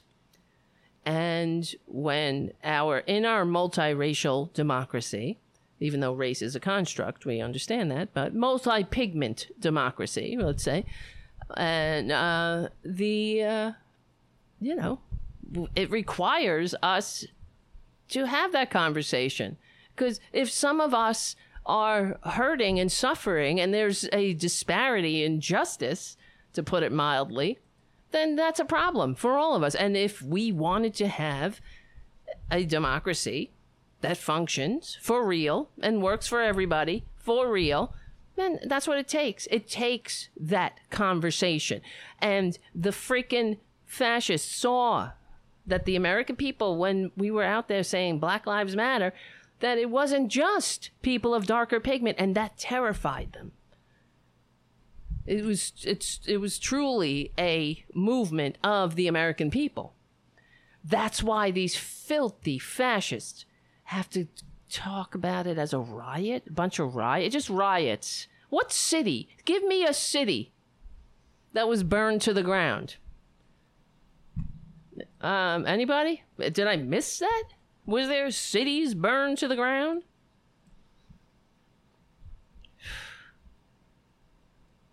Unbelievable.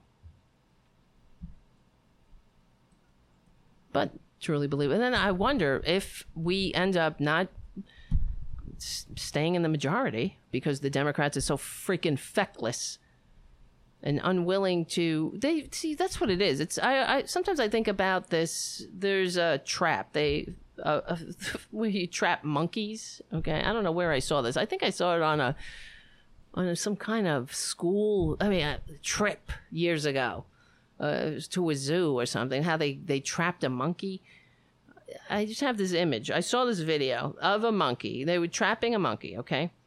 And they bor- burrowed a hole into a rock. And at the end of the hole, they, they carved out a, um, a larger s- pocket, right? And then in that pocket, they put peanuts and whatnot and stuff that monkeys like. And so then the monkey would put his hand into the into the hole that fits, right? But then they grab the peanuts and they make a fist and they can't get their hand out of the hole. And they could they could get free if they let go. You know, let go of the of the peanuts. And uh, I remember seeing this video as a kid and the monkey stuck his hand in the hole grabbed the peanuts and he was he couldn't get he was screaming he was like ah ah ah because all he had to do was go let go of the peanuts, and uh, he would have been freed. But why? Why did I bring up this story? I knew there was a reason. No, I mean, maybe it's because of uh, it's just the learned, the conditioning. It's the uh, inability to not be selfish and stupid and grasping. That's what is truly going to kill this country. Now we we know that um, republics are are tenuous and that they f- often fail. More often than not, human recorded history is filled with stories of republics that have failed, even after hundreds of years longer than our republic. I mean, the the Roman Republic lasted 500 years we're not even into the what, what are we? We're not even into 250 years yet, and we've already faltered. We're and I can argue we're not a functioning democratic republic. That's for sure. How are we? How can we be functioning if we're it's so gerrymandered beyond recognition, where you have the less vote getting scumbags holding on to power Uh, it's not functioning where money in politics is is the norm. When all of the all of the politicians, the Democrats, so to speak, if they were real, I mean, if they really wanted to change the system, they could. You just have to remain you have to remain unified. And the but clearly the Democrats don't want don't want us to uh, I don't know. They, oh, that's why I brought it up. It's because the Democrats. It's like they want they want the um, the benefit. It's sort of like you know Republicans wanting all the benefits of civilization, but none of the responsibilities. It's but the Democrats want to pretend like they're um, doing something for the people, but they don't want to let go. That's why I brought up the monkey they don't want to let go of the goodie bags. You know what I mean? The, that they're they're getting. They get the access. They get, you know, especially if you're a super delegate or whatever like you get a goodie bag. You're, you're treated like a celebrity. You go to you get a nice cushy hotel room and then you hang out in the in the cocktail parties with chuck todd and you get to yakety yakety yak and say oh that uh, nina turner she's gonna break da- burn down the democratic party. Uh, that's just too pie in the sky isn't it? Uh, let's go for uh, fifteen dollars an hour. That's pie in the sky. How about twelve? How about incremental? How about nothing? How about you get nothing and you'll like it, right? I mean, how about how about my white suit? What about my taking a knee? I took a knee. I wore a white suit. What else do you fuckers want? Healthcare? Jesus Christ. I wore a white suit. I took a knee. What else? What more can one person do? What uh, what more can a politician do besides take a knee? God. But that's it. But uh, so you can't reform the Democratic Party. I mean, or just in jet in general, if you wanted to reform the Democratic Party or the in politics in general, you money in politics. That's it. Get money out. But you can't. That's the Democrats. The Democrats don't they want to they want to have their cake and eat it too. They want to seem like the party of the people, but they don't want to let go of the cushy peanuts. They don't want to get let go of the perks. It's true because they want you know so that's what pisses me off because that's not an effective message. Health care for some that that's really an effective message. Um, living wages for some? Retirement for some? That's the country we're living in now. Health care for some living wages for some for some you get nothing. You get the stick man.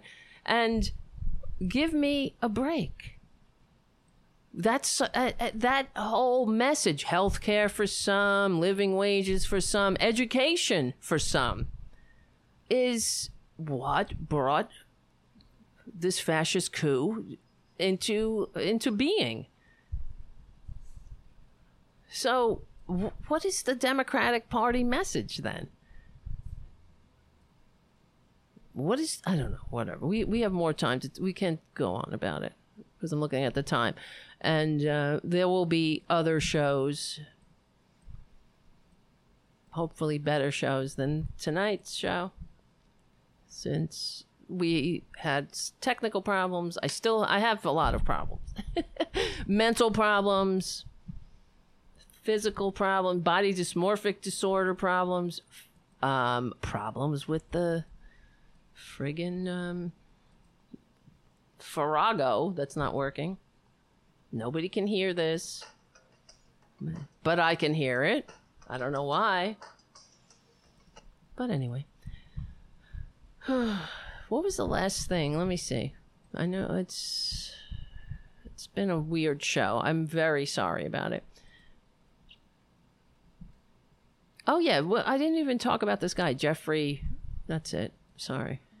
Jeffrey, just to put a fine point on it, Jeffrey Clark this trader and just like we, what what we're saying, if there is no future and no hope unless people like this guy, Jeffrey Jeffrey Bossert Clark, B O S S E R T, Jeffrey Bossert Clark, eh, is in jail. So on Tuesday, here, here, let, let's just read this.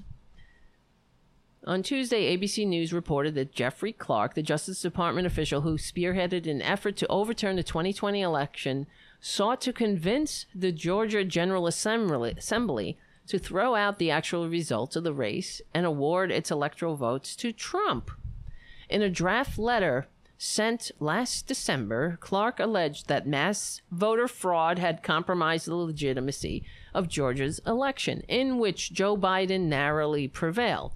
As a remedy, Clark, speaking on behalf of the Justice Department, advised the state's legislature to call itself into special session, investigate the alleged fraud, which didn't exist, and appoint a separate slate of electors who would cast the votes for Trump. This is a coup. And it's wrapped in the veneer of legitimacy. And that's all it takes. Like in every republic that fails. That's the the bottom line common denominator is that you will find willing cons- co-conspirators who are in it for themselves. They're not in it for the high-minded ideals of a constitutionally limited democratic republic. They're not in it for the um, the the you know the tradition or the the higher ideals of the enlightenment. They're not in it for that. They're in it for themselves. It's selfishness it's self-serving it's self-seeking. I mean we know that that's trump of course but here here you go. It takes co-conspirators. You can't do it alone just like hillary clinton said it takes a village. It takes a village of idiots to overthrow a perfectly decent democratic republic. Takes a village of greedy ghosts of the Gilded Age and racists and, and morons and people who like to fix the facts around the policy. People have no integrity, no morals, no honor, like Neil Gorsuch, Kavanaugh, Amy Coney Barrett. All of them. It takes that village village of sociopaths. So, um, here it is. Where is it? As a remedy, Clark, speaking on the behalf of the Justice Department, advised yes, yes, the state legislature to call itself into special session, session investigate the alleged fraud, and, and appoint a separate slate of electors who would cast their votes for Trump. Clark's superiors ultimately quashed this attempt to nullify millions of valid votes. This scheme marked just one of Clark's several desperate last minute maneuvers to overturn the election. But none of these well documented, corrupt, anti democratic plots seem to have hurt his career prospects. On the contrary, after leaving the Justice Department, Clark landed a position as chief litigation uh, chief of lit- litigation and director of strategy at the new Civil Liberties Alliance. And you know what that is? That's the right wing, fa- that's the fascist um, version of the ACLU. That's what Republicans do. They have no decent ideas. They suck. They don't give a shit about civil liberties, new or otherwise they couldn't care less. It's sort of like well, they have this their their version of media matters. Their ver- they have their version of. Uh, what is that? Uh, well, they have uh, Judicial Watch. All of these fake, phony think tanks that are well, it's just fascist. It's just fascist covering their fascist coup in the veneer of, of legitimacy by giving, um, you know, making the and the new Civil Liberties Alliance write a paper on the unitary executive or something like that. Which is another, uh, even back then. Now, when when you think about where we are with this fascist coup, where uh, we're in a very dangerous territories, it didn't happen overnight. you can't just come out and be like, "I'm a fascist coup here," right? it, it takes time. So over time, we've been enduring and gearing up for this, like the um, talking about the unitary executive, right? That even that the the permanent Republican majority, the unitary executive, that always really got me. Um because I'd be like, well, what is the unit? A unitary executive? It's another attempt. That this is what conservatives do. They wrap their fascist coups in the veneer of legitimacy. They call it the unitary executive, and then you're not supposed to say king. But that's what that sounds like to me. A unitary executive. This is what um, Cheney and the, the Republicans back then were talking about. The unitary executive, meaning that the president was all powerful and none of this co equal goddamn branches of government shit. You see, that's because only Republicans could do that, and um, nobody bats an eye. What do you mean, unitary executive? That's like imagine if the Congress said, you know what, f the president. I, I, in fact, we'd be better off without him. So let's we're just going to do this whole um, Congress thing. We'll we'll we'll do the Congress and the House, and you know whatever.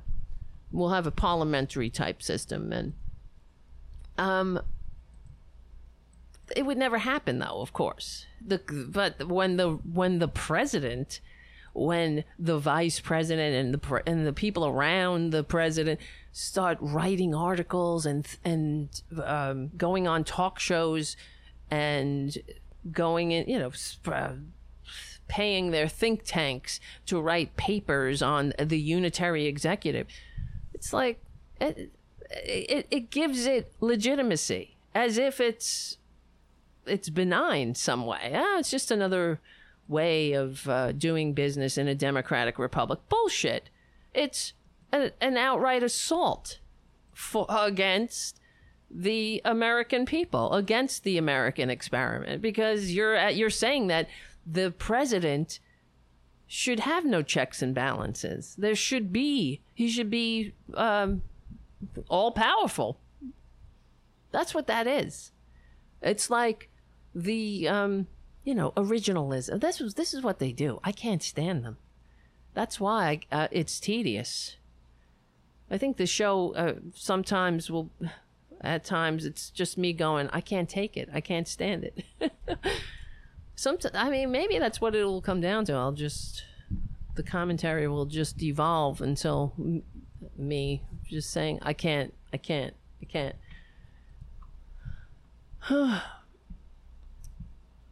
let's see. Uh, to the contrary, after leaving the Justice Department, Clark landed a position as chief litigation. Yes, yes, yes. Uh, okay. That. Oh, yes.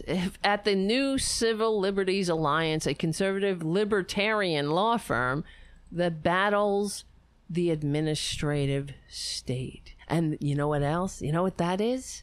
That is also anti-democratic, anti-American conservative libertarian law firm that battles the administrative state.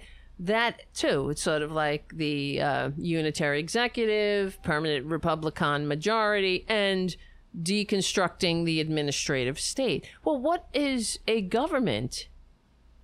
Well, why have a government? The government needs administration, doesn't it? You need the bureaucracy of government to ensure the functioning of government. I mean, they have uh, vilified that too. Because who needs administration? Who needs that? When you're a king, you just snap snap your fingers. When you're the law, you, who needs policy? You're the law, you're the policy. You are. You're the light, right? You're the sun, and we all uh, we just all bask in your in your rays. Clark's transition back into the conservative legal movement illustrates once again that there have been virtually no professional consequences for the many Republican attorneys who tried to steal the election. How is this even a thing? Until he launched a direct assault on American democracy, Clark's resume looked much like that of countless conservative lawyers. He clerked for Judge Danny Boggs, a hard right Ronald Reagan nominee, and worked at the big law firm of Kirkland and Ellis. Naturally, he joined the Federalist Society, frequently participating in the organization's events that served and served as a chair of its environmental law property. Blah blah blah. Who cares? And that's another thing. The Federalist Society is another. That's another wrapping the fascist coup in the veneer of legitimacy. That's another one of their um, attempts to do that. Because at the Federalist Society, they're not sitting there uh, discussing how to make a democracy that works for all. No, no, no. They're there discussing how to concentrate wealth and power into the hands of a few. That's it. That's what they're doing at the that's what the Federalist Society is. They want more money and power in the hands of a few. That's not democracy though, but whatever. Hey, that's conservatism. And just like I I mean for real, I've been saying it for years, the Republicans, they're not just rolling back the New Deal, they are rolling back the revolution. Finally, other people seem to be catching on and saying this, but is it too late? The thing about the the Democrats, before we wrap it up for the night, but the, this is what I think about the how why why it didn't work so far with taking over the Democratic Party.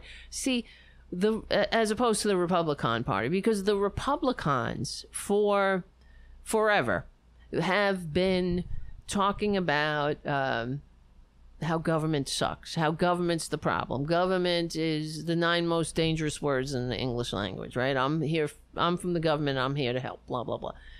And so they, because of their propaganda, the right wing fascist propaganda, they've been um, conditioning the morons who uh, who vote Republican that they uh, to not trust government, and that includes the Republican Party itself. Conversely, the Democrats, the casual Democrat, not like us, not like normal people, not like the people who are really um, who pay attention to politics. The run of the mill Democrat, in in particular, the you know the election day Democrat, um, they haven't been um, what do you call it? So inundated with that kind with that propaganda. So when somebody comes in and says these progressives are trying to overthrow the democratic party they the the average democrat doesn't like that they don't because they think they don't really they're not really aware the, hey, did you see that? That's my hand, mister. Let me see you. Come here. Be nice. No, he is nice. He's just he's just been snapping at me lately. My hand, I should say. Cuz he thinks my hand is meant to just do this all day. Right? You hear him? He sounds like Chewbacca. Right, little one? All right, if I stop, he's gonna he's gonna get mad. All right. And uh, so what was I saying? So the Democratic Party, the average Joe, Democrats don't um, they don't have that disdain for establishment, quote unquote, just establishment, and they're not paying attention. So they think, oh, what are you doing? You're just going to blow up the Democratic Party. You're just, whatever, circular firing squad. When what we're doing is saving the Democratic Party. We're saving it from the greed, the corruption, and um, selfishness that has us on the brink of an un not just an uninhabitable planet, but I can't believe I said it, uninhabitable, uh, but a uh, but not a real democracy.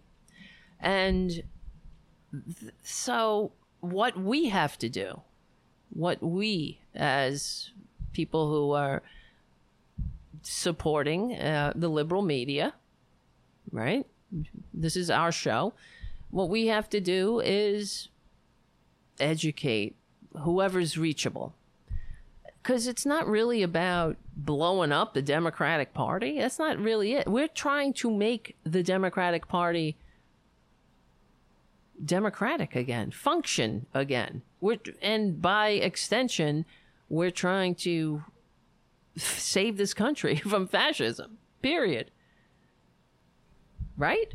I, and that's what it comes down to. So we have to reach out to those who are reachable, those Democrats who are reachable, and get our message across. And the message is we're talking, when we talk about democratic socialism, we're not talking about taking over the means of production. That's not what we're doing. We're talking about regulating capitalism like we used to do to the point where the American experiment actually works. Because you can't have concentrated wealth and democracy at the same time. That's just it. That's another thing you never hear on the corporate media. And that's a problem. Yes, yes. Oh no. Who said something about Ayn Rand? Thank you, Pookie's Mama Irene. Every time someone comes here and posts pro Ayn Rand, I'm donating $20 to Tara Buster. That's great. Thank you, Pookies. But who said something about Ayn Rand? Somebody, we got another Ayn Randian up here, up in this bitch. Oh no, no. Ayn Rand, so another sociopath. The sociopath and that's what that's another thing we have to get better at is you you notice how the Republicans they're very good at propaganda because they have nothing else, and whenever they'll um, they'll say something like the failed social i don't know whatever they'll, they'll say the the uh, job killing regulations or failed whatever socialism or failed obamacare that's, well, that's what we have to do we have to say like um, you know the same thing we'll have to you have to brand like like the um, what do you call it like the supreme court fascist bastards like the illegitimate amy coney barrett the illegitimate Kavanaugh, the illegitimate Gorsuch, the failed um, Republican trickle down. I mean, whatever it might be. So,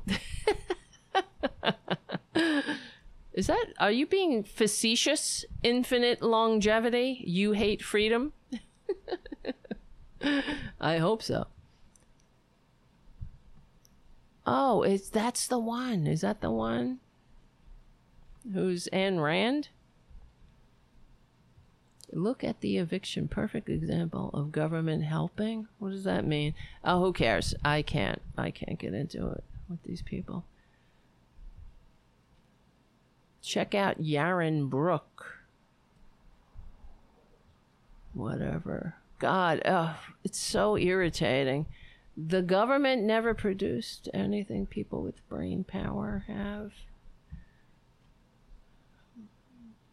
Well, people with brain power made the government. Uh, okay.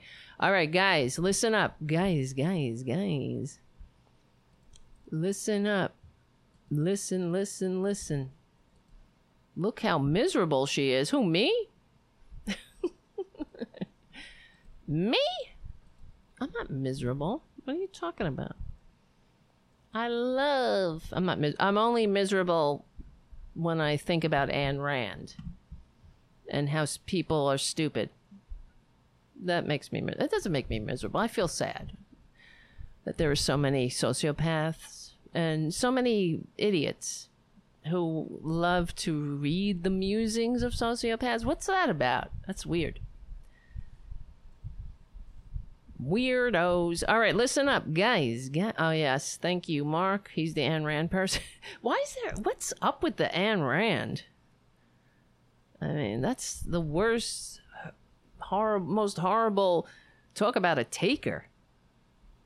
Not only was she a useless sociopath, terrible hack, I mean, horrible writer, selfish prick, but who vilified um, other people for taking social socialist security and Medicare. But of course, she took socialist security and Medicare when her filthy, I think it was four pack a day smoking habit, finally caught up to her and realized. Well, that what she said. Her quote was, um, "Books, well." Uh, medicine costs more than books earn, or something like that.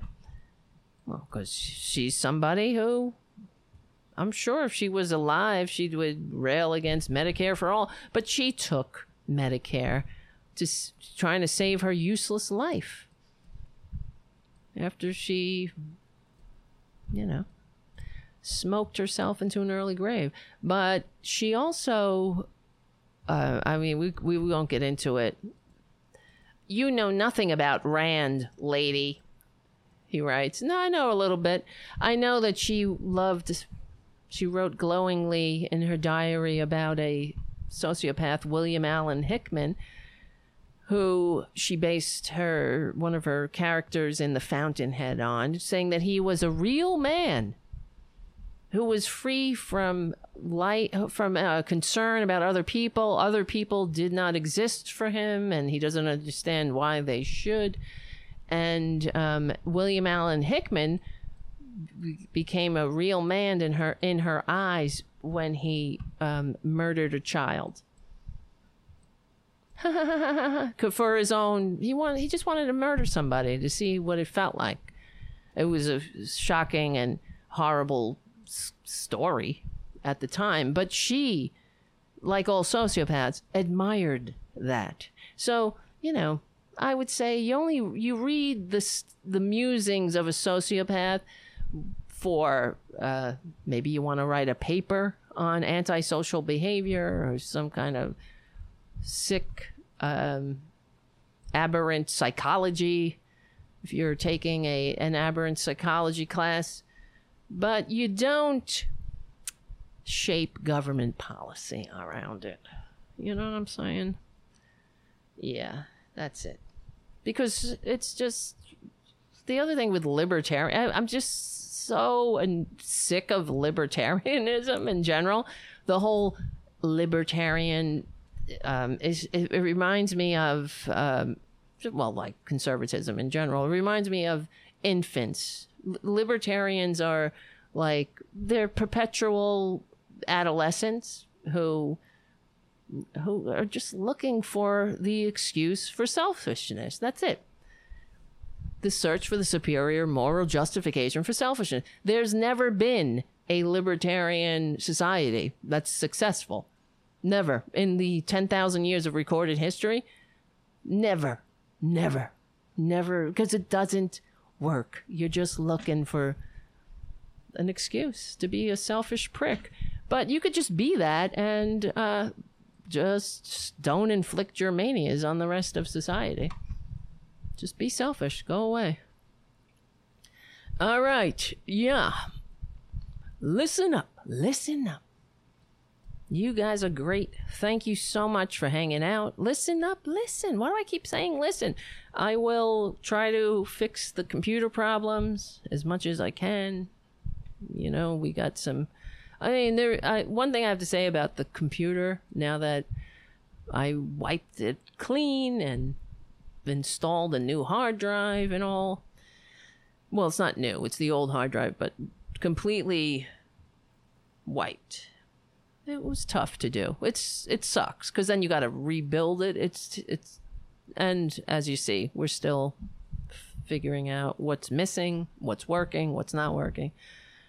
So, but the computer, I have to say, is faster. And last time every uh, every move that's that's what happened i had to break down and just do it because i couldn't even work on the computer anymore everything i was doing was giving me the beach ball so yeah Anyway, all right. Listen, listen. You're the best. Thank you, Stephen. Tara the hen is still contemplating on going outside and she's not quite ready. She'll go out soon, Stephen. And Stephen, uh, for those who don't know, Stephen is an animal lover like me and also he I, unlike me he's got some chickens. And i'm very um, honored and touched that one of those chickens is named tara after me. And i think you named another after randi rhodes am i oh no stephanie miller which is good. I'm i'm glad to be in in uh just to be noticed and uh, I'm f- I'm very uh, touched, and honestly, I was just looking for the picture of Tara the chicken, but then none of my pictures are there because the computer. I got to find it. It's there somewhere. I just not in the place because everything has changed. I got we got we got some building up to do. We got to build back better up in this bitch. All right, my guys, my guys, my friends, you're the best. You're the best. I want to thank you all for hanging out. I want to thank you, Jim and Richard W. and Pookie's Mama Irene and Stephen Lee for your super chats and Errol Thomas and JD and Pookie's Mama Irene again. Where's Junior Junior? He's right here. And thank you so much, all of you guys who are patrons and that's it. That's all I can say. Become a patron at patreon.com slash Tara Devlin and maybe I don't know, we'll get a we'll get a producer one day. They can do something. They can press some buttons and I can just show up. You know, that's what ha- that's what Mike Malloy does. He doesn't he doesn't do any of this shit. He just sits and he just sits down in front of a microphone and everybody else pushes the buttons. Oh well. That might that must be nice. All right, guys, listen up, guys, guys, guys. You're the best. I really have to apologize again for not being able to do more shows this week, but of course we have Saturday and um yeah, thank you for your patience. Thank you for your support we will win. And they know it. We're on the right side of history. We'll keep we'll keep pushing and keep on uh, spreading the good news about the progressive policies that not only built the middle class but will save the middle class yet again from fascism, from libertarianism, from assholeism, from selfishism, from sociopathism, from just plain old assholeism. My name is Tara Devlin. Thanks again. We are on the right side of history. We're on the right side of decency, dignity, and democracy. You guys are the best. Oh, wait, wait, wait. Stephen Lee says only one hen named Tara. Her sisters are Tiara, Muffin, Blueberry, Tracy, Dawn, Krista, Shirley, and Scarlett. I thought that I thought you had a Stephanie in there. I thought you named after Stephanie Miller. Well, that's good. Tiara, Muffin, Blueberry, Tracy, Dawn, Krista, Shirley, and Scarlett. Aw, so cute. I wish I had chickens. I don't know. I live in Queens. There's, if I win the lottery, we're moving, ladies and gentlemen, and we're going to get a giant plot of land and we will open up an animal shelter. Okay? Like the farm sanctuary. So it'll all it'll be all kinds of animals, not just cats and dogs, but that but cats and dogs too. Sound sound like a plan? All right, good. Thank you so much for hanging out and for making me feel less body dysmorphic disordered and for all your support. It's like I don't even want to I don't want to I don't want to hit the finish button, but it's going to happen. My name is Tara Devlin. Thank you again. I'll see you very soon.